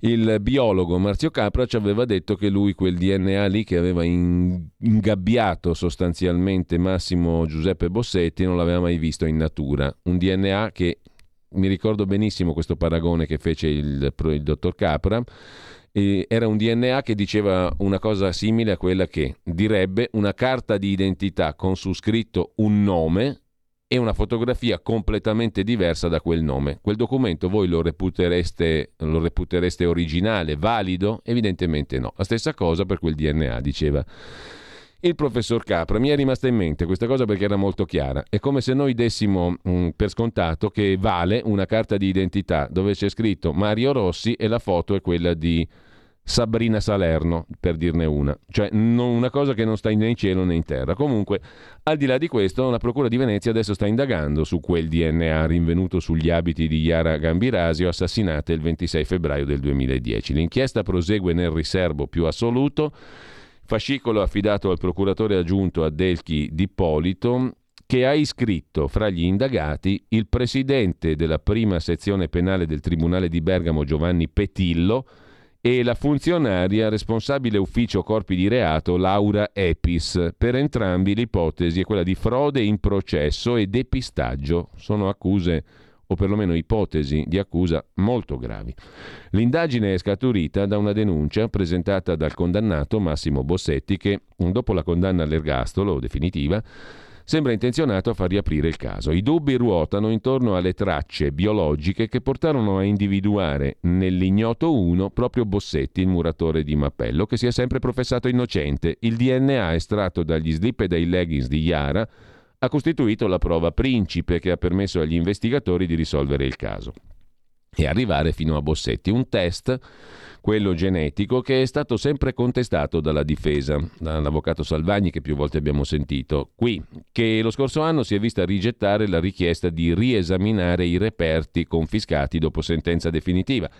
In particolare proprio le tracce di DNA. Ma che fine hanno fatto quei 54 campioni trovati sugli abiti della tredicenne uccisa? Per la stessa missione dei legali, a dibattimento era emerso che la traccia decisiva, quella da cui fu estratto il profilo di ignoto 1, non sarebbe più utilizzabile perché definitivamente esaurita, anche se si era detto prima che erano tracce copiose e abbondanti.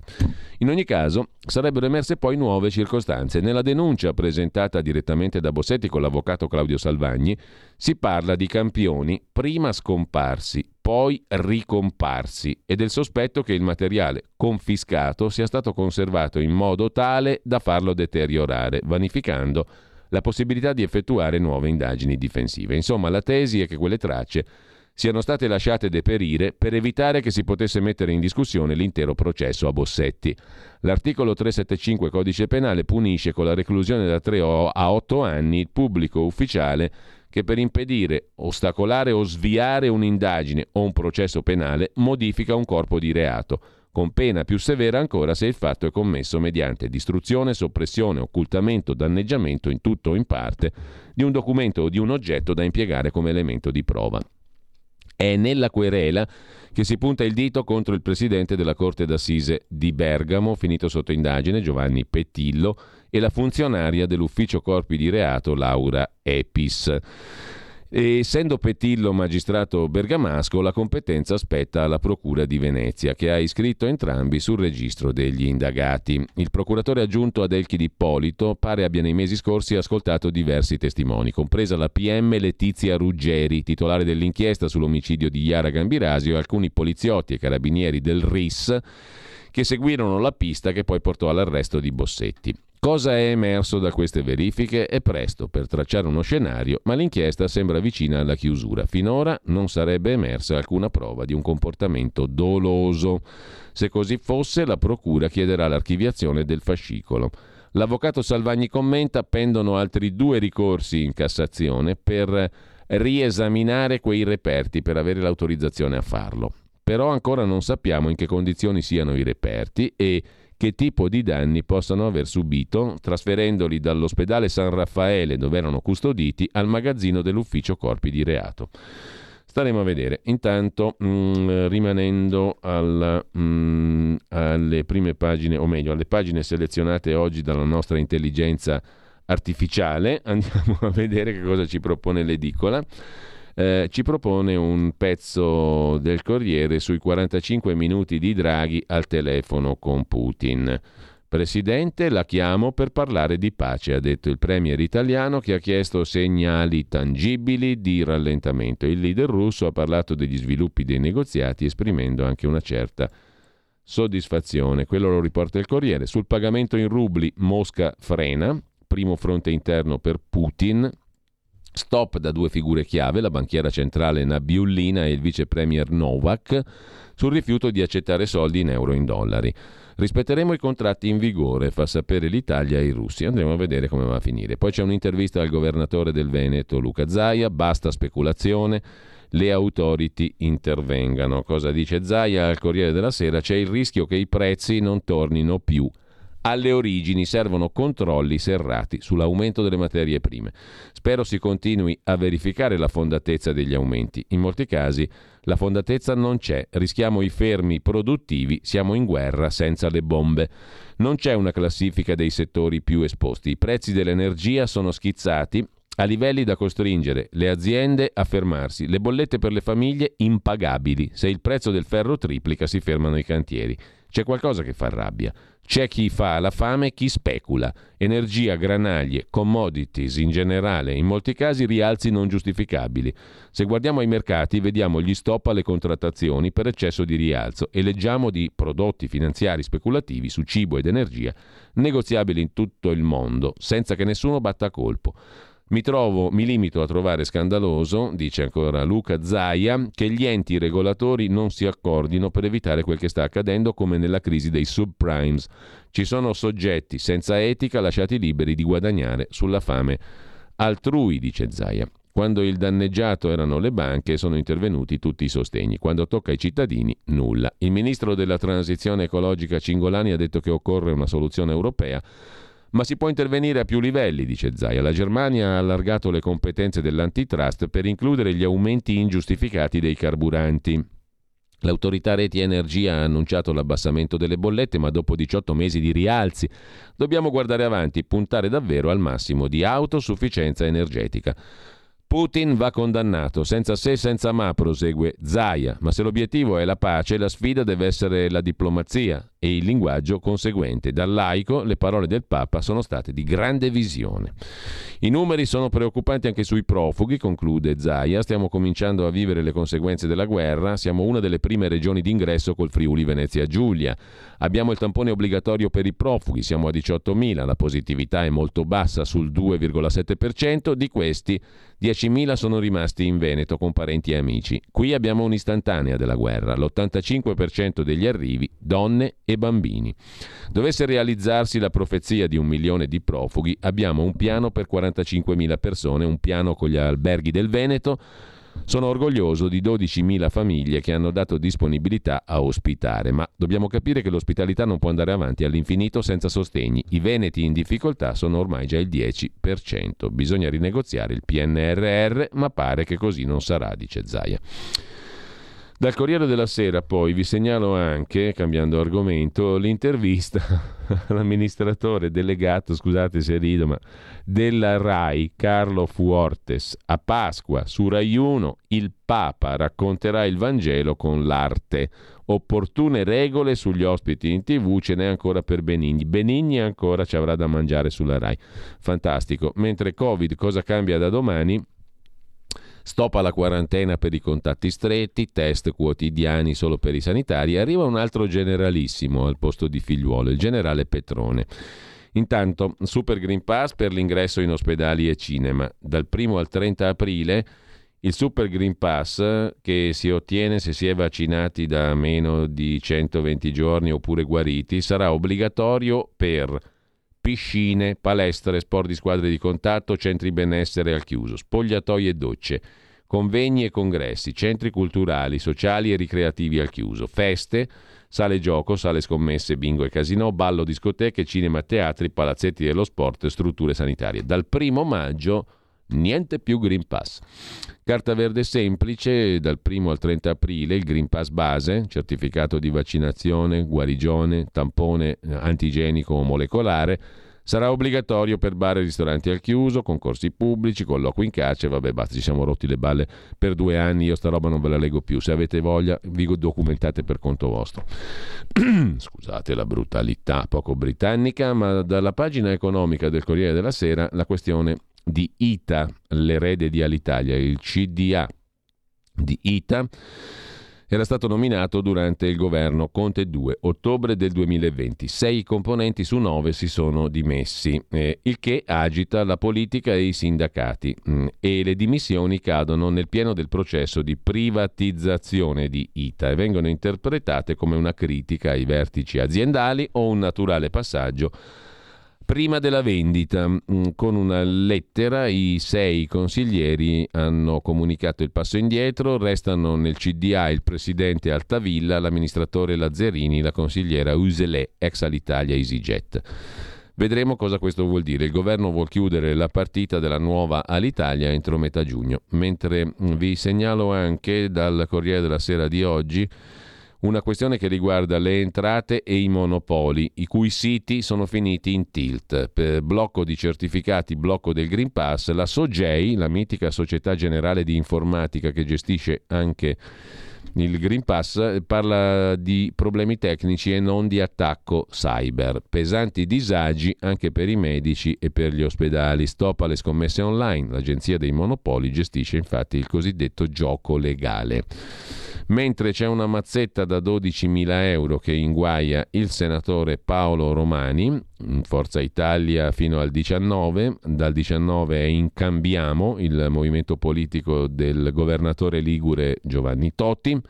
Un'intercettazione di un imprenditore, racconta il Fatto Quotidiano, inguaia l'ex ministro Paolo Romani, una vita con Berlusconi. I PM dicono ha incassato denaro da tre manager dell'azienda Maxwork. Nei guai anche l'ex For Fratelli d'Italia Stefano Maullu che mentì ai magistrati. Due mazzette in busta chiusa, totale 12.000 euro. In cassa Paolo Romani, ex ministro del governo Berlusconi nel 2011, ora senatore in Cambiamo di Toti, dal che per la presunta tangente Romani oggi esce indagato per corruzione, inchiesta dalla Procura di Bergamo su un vecchio fascicolo sul crack della Maxwork, società di lavoro interinale per la quale procacciava clienti Giovanni Cottone, ex marito di Valeria Marini, amico di Paolo Berlusconi. Romani intascò quei denari per compiere un atto contrario al dovere d'ufficio. Il tutto emerge da una perquisizione che ha riguardato anche l'ex assessore lombardo Stefano Maullu. A far da contorno le parole del Cottone, marito della Valeria Marini, il quale spiega all'ex questore di Bergamo: Mi ha chiamato, ho un appuntamento con Romani, non posso mancare, bla bla bla. Staremo a vedere naturalmente. Mentre sempre rimanendo al fatto di oggi, mm, vi segnalo anche il pezzo della dottoressa Maria Rita Gismondo, direttore della microbiologia clinica e virologia del Sacco di Milano, sugli errori sugli antivirali. Un dato, solo un paziente positivo Covid su quattro riesce a essere trattato con terapia anti-Covid, perché a tutt'oggi Malgrado le segnalazioni, le promesse e il tempo per superare gli ostacoli, dalla prescrizione del medico di base fino al letto del paziente, il tempo è di molto superiore ai 5 giorni che al massimo possono trascorrere dalla positività alla somministrazione dell'antivirale. Guido Rasi ex direttore EMA, ha finalmente dichiarato che gli antivirali potrebbero essere prescritti dal medico di base e ritirati in farmacia dal paziente stesso. Questa modalità è già seguita da altri paesi, a partire dagli Stati Uniti. In Italia, e non si sa perché, non è così. Troppi errori sugli antivirali. Eh, vediamo anche adesso, così come ce lo fornisce la nostra intelligenza artificiale della nostra edicola, un altro articolo dedicato dal giornale alla questione energetica. Senza gas rischio lockdown, siamo a pagina, a pagina 6 del giornale di oggi, ma la sfida di Putin è un blef. Citibank vede nero, prezzi ancora su, altro che giù. Il Cremlino prima impone i pagamenti in rubli, poi rinvia tutto e intanto per le bollette giù del 10% è il primo taglio da 18 mesi, però dopo l'aumento dell'80 di cui parlavamo prima. Ancora dal primo piano del giornale, per i più pruriginosi, una roba che fece perfino storia all'epoca di Ilda Boccassini, perfino Ilda Boccassini fu una delle sue ultime inchieste prima di pensionarsi, Ruby, la nipote di Mubarak, un punto per la difesa, mai avuto soldi da Berlusconi, dice l'ex fidanzato della ragazza che scagiona Berlusconi. Il legale dice ci sono gli elementi per una assoluzione.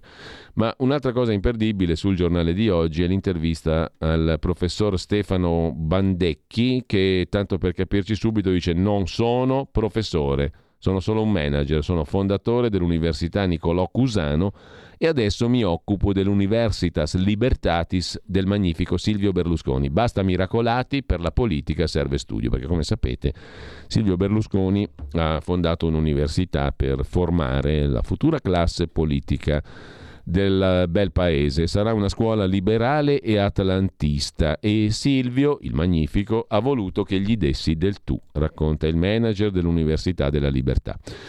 Sul giornale poi il pezzo di Ludovica Bullian sul caso D'Alema.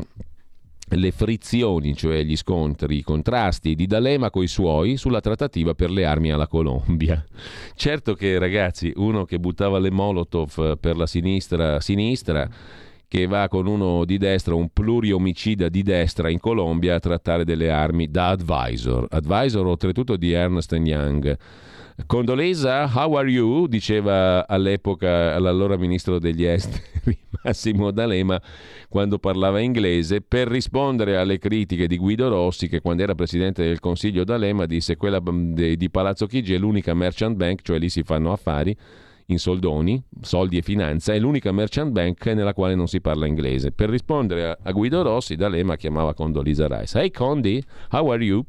Comunque adesso D'Alema si dà agli affari. Basta inutili litigi, dice D'Alema, lavoriamo insieme per l'obiettivo. L'obiettivo era il 2% su 4 miliardi, cioè 80 milioni di euro da spartirsi con eh, i pluriomicidi della destra colombiana. Molto interessante il tutto. La tua radio è ascoltabile anche con la televisione in digitale. Sul telecomando della televisione digitale o del tuo ricevitore digitale puoi scegliere se vedere la TV o ascoltare la radio. Risintonizza i canali radio e troverai anche Radio Libertà, canale 252.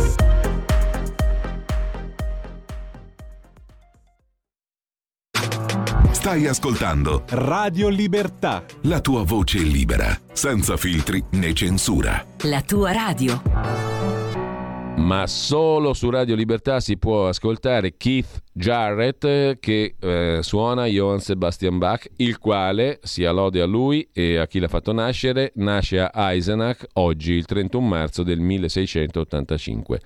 Le celeberrimerrime variazioni Goldberg, la celeberrimerrima aria dalle variazioni Goldberg, l'aria introduttiva, il primo pezzo, al clavicembalo, niente po' di meno che Keith Jarrett. Buon ascolto.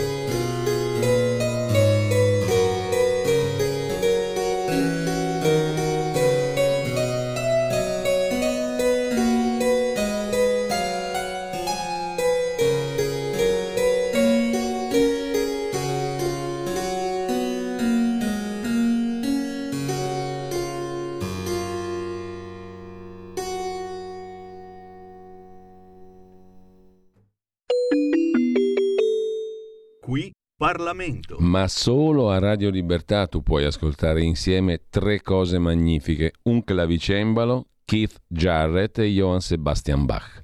Non dico altro perché non servono altre parole.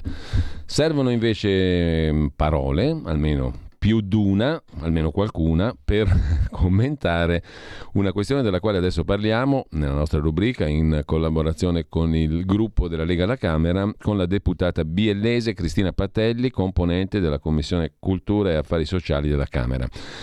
Abbiamo parlato in, nei giorni scorsi anche con il direttore dell'Odessa Journal e anche stamattina con Ugo Poletti da Odessa, appunto, mm, della iniziativa, da ultimo rilanciata anche dal sindaco della città di Odessa eh, e ripresa in Italia, mh, mm, peraltro dalla nostra ospite Cristina Patelli, che saluto e che ringrazio. Buongiorno. Buongiorno a te, caro direttore. L'iniziativa è quella di considerare mm, Odessa patrimonio dell'umanità dell'UNESCO, anche ehm, tra le altre cose. Ne abbiamo parlato appunto col direttore Poletti. Eh, il centro storico di questa città sia patrimonio dell'umanità. Um, ci vuole illustrare questa iniziativa della quale lei si è fatta portavoce, onorevole Patelli? Certo, molto volentieri. Intanto eh, un saluto anche a tutti i radioascoltatori e vi ringrazio per il graditissimo invito. Eh, tanto per spiegare un attimino eh, come funzionano appunto eh, questi patrimoni dell'umanità, sulla base di un trattato internazionale che è conosciuto come Convenzione sulla protezione del patrimonio mondiale culturale e naturale e adottato nel 72, l'UNESCO riconosce che alcuni luoghi sulla Terra sono di eccezionale valore universale che quindi dovrebbero far parte del patrimonio comune dell'umanità. Ad esempio in Italia eh, che detiene il maggior numero di siti inclusi in questa lista dei patrimoni mm. dell'umanità, ce ne sono 58 di siti. L'Ucraina, che è un paese ricco di tradizioni, di cultura e di tanta bellezza, non solo naturali, ma anche artistiche, eh, conta ben sette siti dichiarati come sì. patrimonio dell'umanità dell'UNESCO e tra questi a Kiev ad esempio possiamo ricordare la cattedrale di Santa Sofia. E 17 Ora, candidature se non sbaglio. No? E 17 candidature, mm. infatti. A proposito di queste candidature, eh, proprio ieri abbiamo incardinato in Commissione Cultura in congiunta con eh, la Commissione Esteri una risoluzione eh, firma Lega appunto che tra i tanti impegni vista appunto la richiesta del sindaco di Odessa, del, non ricordo male, di tre giorni fa, sì. eh, che appunto eh, chiede, lancia un appello appunto affinché l'UNESCO dia un segnale perché eh, oggettivamente eh, veni, eh, vedere riconosciuto l'area portuale, la città di Odessa come patrimonio dell'umanità potrebbe anche essere diciamo così, una forma di difesa contro l'attacco russo. E eh, proprio per questo eh, nella nostra risoluzione uno dei punti appunto insiste a eh, sostenere nei modi e nelle forme che meglio previste eh, dal Ministero appunto di intervenire presso l'UNESCO per la definizione favorevole all'iscrizione nella lista del cosiddetto patrimonio dell'umanità presso il World Heritage eh, Center dell'UNESCO di Parigi, appunto nello specifico del centro storico della città portuale di Odessa, in ragione della necessità appunto del cosiddetto SOS finalizzato ad attivare l'attenzione mondiale sulla necessità di salvare un determinato sito a rischio e definendo, accogliendolo appunto questo famoso dossier che è il 5412 che è stato accettato il 6 gennaio del 2009, quindi la città di Odessa nel 2009 appunto ha visto accettata questa eh, precandidatura, diciamo così. Ora perché proprio eh, l'area appunto, la città aeroportuale di Odessa? Eh, diciamo che eh, intanto eh, la città di Odessa è gemellata con Genova dal 1972, quindi diciamo che c'è anche un riferimento all'Italia, quindi a, questa, a, questo connubio con l'Italia. Ed è anche eh, l'unica città in Ucraina che ha conservato interamente la struttura urbana di una città portuale multinazionale che era tipica eh, della fine del XVIII-XIX secolo. E la città di Odessa appunto assunse il sospetto moderno per cura del governatore Luca di Richelieu e eh, la posizione della città su un pianoro elevato sulla costa del mare, pittoresca, molto bella, e la sua pianta quadrata con vie larghe e regolari e con una grande scalera di marmo di 200 gradini che rappresenta poi il centro vitale della città, scende poi dal boulevard Feldman mm. al porto. E le case, che sono tutte del secolo XIX, sono di vari stili, ma risentono soprattutto appunto, qui torniamo appunto al riferimento all'Italia, risentono dell'influsso italiano, come appunto nei palazzi costruiti dagli architetti Frappolli, Dall'Acqua, Torricelli, Boffo, Morandi. E quindi vi predominano il gusto neoclassico e le reminiscenze del Rinascimento italiano. Quindi tutto questo ha giustificato la candidatura di questo centro storico e della città portuale di Odessa, che appunto è stata, come ricordavamo prima, accettata il 6 gennaio del 2009. E purtroppo però non è ancora eh, stato definito, quindi eh, proprio per questo quello che noi chiediamo appunto sì. Eh, di, è di eh, sostenere appunto la richiesta avanzata dal sindaco di Odessa, soprattutto considerando che l'Italia quest'anno è presidente di turno del Consiglio d'Europa e la prossima riunione del primo di aprile sarà presieduta proprio dal nostro ministro Dario Franceschini con tutti i ministri della cultura e quindi questa potrebbe essere proprio quell'occasione per coinvolgerli sulle iniziative comuni di sostegno alla cultura e agli, arti- artisti ucraini. Quindi eh, secondo me eh, questa proposta, oltre ad avere una valenza simbolica, sì. perché diciamo che eh, quale miglior momento se non questo per eh, dichiarare finalmente la città aeroportuale di Odessa come patrimonio dell'umanità? Io onestamente credo che non si possa perdere questa occasione, ricordando appunto che ci sono comunque tanti altri siti in Ucraina candidati a patrimonio dell'umanità, però cominciamo da questo quantomeno, visto l'appello del sindaco che mi sento appunto di, di supportare. E, Bene. Bene ehm... questo, in sintesi. Poi ovviamente sì. Nella, nella risoluzione ci sono tutta una serie di altre richieste di impegno nei confronti del, del governo, perché come puoi immaginare, eh, visto, vista la situazione di guerra che è ancora in atto, che io prego davvero ogni giorno che eh, si arrivi presto a, una, a un cessate il fuoco, perché veramente non, eh, è terribile vedere queste immagini devastanti di morte e distruzione sia da una parte che dall'altra. Io come madre francamente eh, pensavo che, che, non avrei vissuto, e come, insomma, come cittadina non avrei mai vissuto eh, queste, queste, esperienze di guerra così vicino a noi, però purtroppo e soprattutto con, oramai con internet, con tutti i mezzi digitali, la guerra la vedi proprio come se fosse a casa tua, è di una violenza devastante.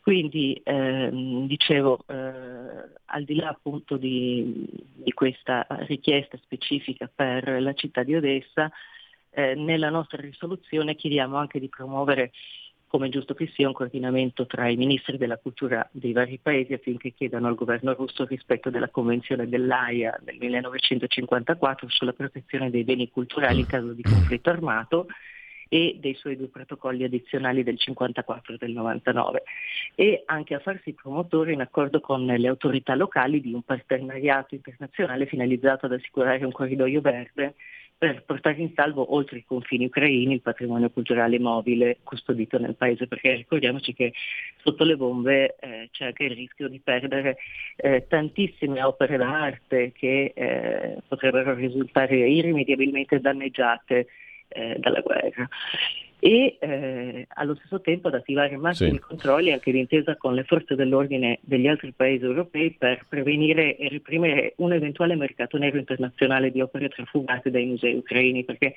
purtroppo, come ben sai, quando c'è la guerra succede anche questo, che eh, capita che, che, spariscano delle opere e non vengano più ritrovate, come è successo ad esempio nella seconda guerra mondiale e ehm, ovviamente si chiede di sostenere l'UNESCO appunto nelle azioni sì. di salvaguardia del patrimonio storico-artistico ucraino e di formazione di giovani generazioni e eh, in più eh, abbiamo aggiunto anche eh, a consentire appunto la prosecuzione dei percorsi formativi presso gli istituti di formazione del Ministero della Cultura di giovani ucraini profughi e l'istituzione anche di borse di studio destinati a giovani artisti che potranno accedere quindi agli istituti ad alta formazione artistica come i conservatori, le accademie di belle arti, gli istituti coreutici.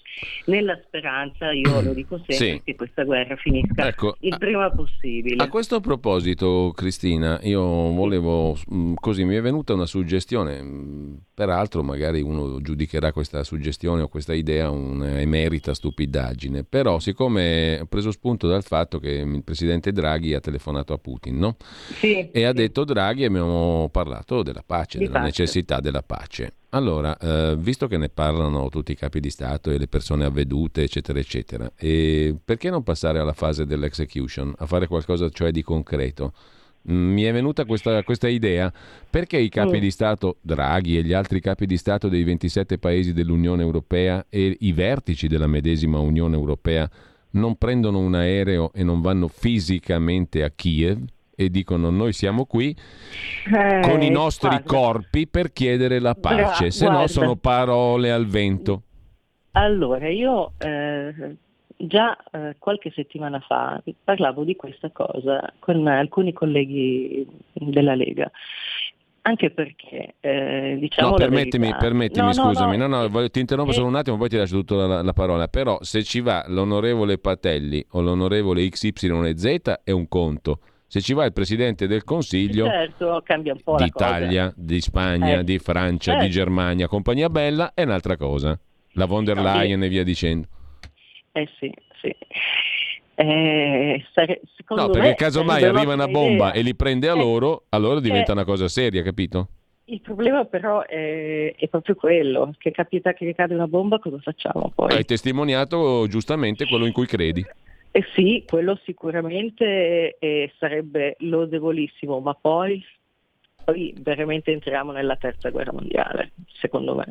No, eh, sono... io temo, io temo. non lo so, poi, non lo so, al, era un'idea. Il fatto che eh, sarebbe sicuramente un'operazione ad altissimo impatto eh, nei confronti appunto di, di Putin, perché vedersi arrivare a Kiev tutti tutti i principali mm. responsabili vari, dei vari paesi. E magari chiediamo anche, dimostrare... Papa, chiediamo anche al Papa eh, di farsi un viaggio, magari, no? Guarda, assolutamente, visto che eh, oramai da settimane continua a chiedere la pace, eh, ci fosse una delegazione comprendente anche il Papa, sarebbe davvero eh, molto, un, diciamo un messaggio molto molto forte. A quel punto eh, forse Putin potrebbe pensare di magari di, di eh, valutare non lo so, a, acquista un peso no? non so magari eh, secondo, ma... me, secondo, me, sì ce l'avrebbe come bisogna eh. valutare un attimino capire perché non l'abbiano ancora fatto Beh, questo bisognerebbe è... chiedere ai nostri al nostro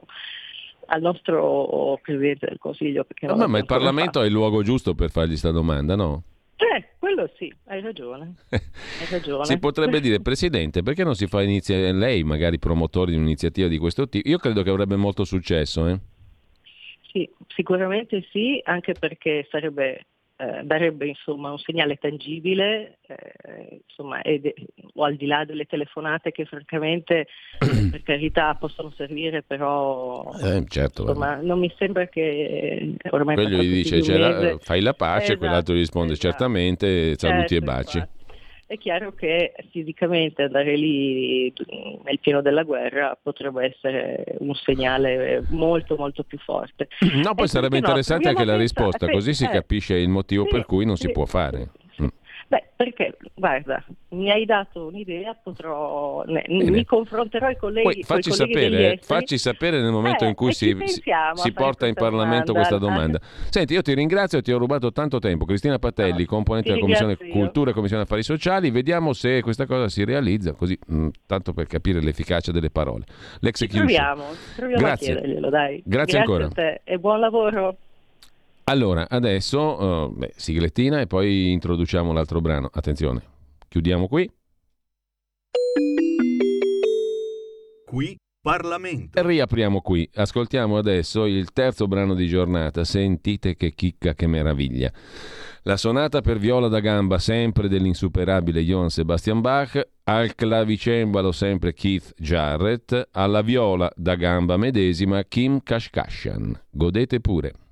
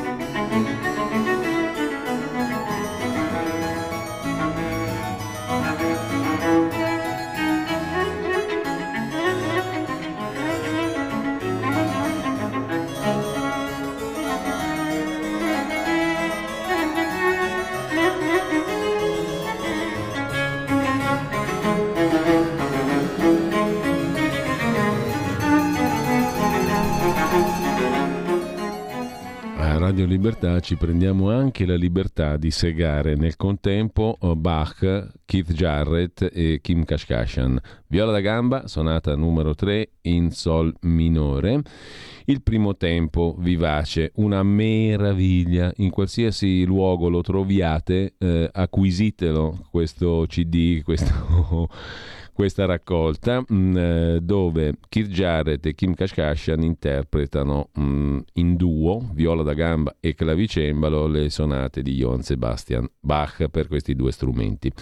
Poi ascolteremo anche la sonata numero 6 in Sol per pianoforte e violino, qui sempre Keith Jarrett e senza violino, solo perché siamo al terzo movimento, l'allegro. Lo ascoltiamo prima della chiusura, dopodiché alle 9.30 ehm, Claudio Borghi Aquilini è stato devastato da un, da un, atroce dentista, non potrà essere con noi e quindi ascolteremo però eh, anche le sue domande in merito al caso di Davide Rossi, volato giù dalla finestra del Monte Paschi a Siena, la commissione parlamentare di inchiesta all'ultima eh, seduta. Eh, non perdetela perché è interessante assai quel caso. Intanto torniamo, torniamo alla nostra edicola digitale eh, e mh, mm, all'intervista sul giornale. Eh, chiedo scusa al professor Giuseppe Remuzzi, Istituto Mario Negri di Bergamo, che dice i nostri due rimpianti sul virus, siamo stati salvati da lockdown e vaccini, ma i rimpianti sono nel 2020 fu ignorato uno studio cruciale, le scuole sono state chiuse troppo. Lo sbaglio più grosso è stato non prendere sul serio il lavoro di Lancet, 24 gennaio 2020, fatto da un gruppo di ricercatori cinesi che ci spiegava tutto del virus. In quel lavoro c'erano le caratteristiche dei pazienti, esami di laboratorio, quadro radiologico, TAC, necessità di ospedalizzazione e terapia intensiva. Se non l'avessimo trascurato avremmo avuto almeno quattro settimane per prepararci. Un altro errore è stato quello di aver tenuto chiuse le scuole troppo a lungo.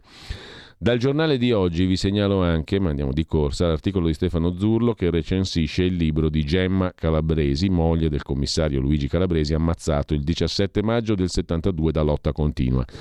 Il figlio è il direttore di Repubblica e Stampa che tutti conoscono, Mario Calabresi. La mamma, Gemma, persona molto riservata, ha scritto un libro eh, che si intitola La crepa e la luce, uscito nei giorni scorsi da Mondadori. La via Crucis di Gemma Calabresi dalla voglia di vendetta alla strada del perdono, dice la vedova del commissario ucciso da lotta continua 50 anni fa. Racconta la vedova Calabresi, la domestica arrivò in ritardo, mi scusi, giù hanno sparato e non sapevo che era mio marito. Il necrologio che feci per eh, Luigi mi ha aiutato a risalire la china. Sempre rimanendo ai quotidiani di oggi, poi al giornale, mm, e ne parla il nostro Alessandro Morelli, il nostro condirettore e viceministro dei trasporti e delle infrastrutture. Arrivano 732 milioni per allungare tre linee della metropolitana e mettere in pista la M6 a Milano.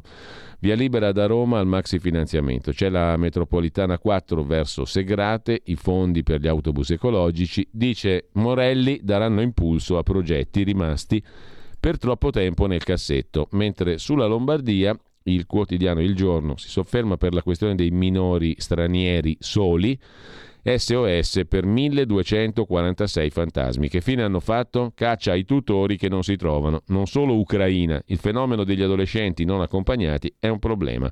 Solo 200 i volontari. Da quando la legge ha istituito il ruolo dell'adulto responsabile, le adesioni sono state sempre basse. Scrive il giorno. Mentre, eh, sempre dal giorno, grande truffa delle cooperative usa e getta, 10 miliardi sottratti a INPS e Erario. Ogni anno siamo a Milano, l'istituto INPS apre 600 fascicoli. Crediti in fumo perché le società fallite sono scatole vuote. La frode è diventata sistema a Milano anche in settori insospettabili. Un accordo pilota con la Procura di Milano, società e cooperative, il bellissimo mondo delle cooperative usa e getta, intestate a prestanome, create per evadere tasse e contributi, vita operativa ridotta a un anno. Abbandonate col loro carico di debiti, lavoratori trasferiti in nuova società, la catena fraudolenta diventa sistema non solo nei tradizionali settori a rischio logistica, servizi, edilizia e trasporti, ma anche in quelli finora immuni come l'industria, coinvolgendo perfino grandi gruppi internazionali, perché la moneta cattiva scaccia quella buona, come si dice. Il fenomeno è devastante e particolarmente spiccato nel milanese, dice la Procura di Milano. Invece sul eh, quotidiano Il Mattino di Napoli vi segnalo un bel pezzo di Nando Santonastaso sui rincari di nickel litio e rame. La svolta green è già messa KO. In crisi i metalli della transizione ecologica, di cui Russia e Ucraina sono tra i più forti produttori, alle stelle anche i gas. Il neon sale del 600%, Kiev ha le maggiori esportazioni per il neon, mentre ancora rimanendo al quotidiano Il Mattino c'è un'intervista all'ambasciatore di Israele in Italia, Drior Eidar, Israele è impegnato a salvare gli ebrei ucraini in pericolo, facciamo ogni sforzo, confido anche nel Papa. L'Europa non sottovaluti il terrorismo, rischi alti, troppi fanatici islamisti sono indottrinati. Dal mattino di Napoli però c'è un'altra pagina degna di nota, eh, i clan della Camorra e l'SOS del sindaco Manfredi. Abbiamo visto ieri che ehm, Draghi ha scoperto che esiste la questione meridionale prima, qualche settimana prima il presidente dell'antimafia Morra aveva scoperto che esiste la Camorra. Scusate il gioco di parole. Patto con l'antimafia chiede il sindaco di Napoli per blindare gli appalti. Auguri e baci. Mentre sul debito ci sarà la svolta, il debito di Napoli. Più incassi dalle tasse, dice la vice ministra dei 5 Stelle Laura Castelli. Il patto per Napoli, cioè 1 miliardo e 200 milioni di euro, è utile se i cittadini collaboreranno. Avevamo parlato anche di Arzano, dove i capi della Camorra, i capi della Camorra, i camorristi normali, diciamo, prendono le case pubbliche, pagano 30 euro al mese d'affitto e si fanno la reggia. Statue, marmi, monitor. Tutti conoscono nomi e cognomi, nessuno fa nulla perché sennò fai una brutta fine. E la magistratura? Dov'è? Boh. Così le case occupate diventano regge bunker abusivi da 40 anni eh, ad Arzano. Partite da qui le minacce al capo dei vigili, ne abbiamo parlato l'altro giorno. Biagio Chiariello eh, gli hanno fatto trovare un bel manifesto di morte con sulla sua data di morte. Affiliati ai clan Monfregolo e Cristiano, ora scatta la revoca del reddito di povertà. Mm, pagina 27 del mattino di Napoli di stamani. Non servono parole, mentre da Napoli ci lasciamo con un'ultima questione. Ferrovia, tentato stupro, studentessa sedicenne, immigrato pakistano finisce in cella. Si salva chiedendo aiuto ai commercianti. Alle ore 14 le urla disperate della vittima che tornava a casa da scuola. Poi c'è la Pizia, o Sibilla Cumana che dir si voglia, Alexander Dugin, intervistato dal Tempo di Roma, questo canta più di un usignuolo e senza legnate. La guerra serve ad avere un nuovo ordine mondiale, dice il politologo dato per vicino a Putin che spiega l'ideologia che ha spinto Putin ad attaccare. Non è un conflitto con l'Ucraina, ma con le forze neonaziste. E in Occidente l'Italia è il paese più vicino a noi, russi. Dice ancora il Dugin. Gli Stati Uniti volevano stabilire il controllo su tutta l'Ucraina, la Russia non ha permesso che ciò accadesse. Washington ha una visione unipolare ed egemonica. Mosca è per la multipolarità, bla bla bla bla bla bla. E insomma c'è tanto bla bla bla anche da quelle parti là. Purtroppamente noi dobbiamo salutarci qua, dobbiamo chiudere la rassegna stampa che stava per aprirsi, c'è tanta roba da dire, ricompare su Repubblica il pregliasco virologo, a Pasqua più casi, ne saremo fuori a maggio, su Repubblica però non perdete eh, il simpaticissimo, dico veramente, Sabino Cassese, che dice che Johann Sebastian Bach gli ha insegnato un sacco di cose sul diritto. È molto bella questo accostamento e per le variazioni Goldberg che abbiamo sentito prima, eh, Sabino Cassese svela la sua passione vera e propria. E come non dargli ragione? Intanto mh, mm, le mafie sono sul PNRR, incredibile a dirsi, eh, e basta, basta, finiamo qua e poi ascolterete anche quest'altro fantastico, meraviglioso, stupendo pezzo di Johann Sebastian Bach, la sonata numero 6 in sol per pianoforte e violino. Al pianoforte c'è lui, Keith Jarrett, al violino non c'è nessuno perché il terzo movimento, l'allegro, prevede solo pianoforte. Buon ascolto, buona mattina, non perdetevi oltre la pagina con temi interessantissimi nella trasmissione di Pierluigi Pellegrin. Tra poco però commissione d'inchiesta Davide Rossi, Claudio Borghi Aquilini, le sue domande. Avete ascoltato la rassegna stampa.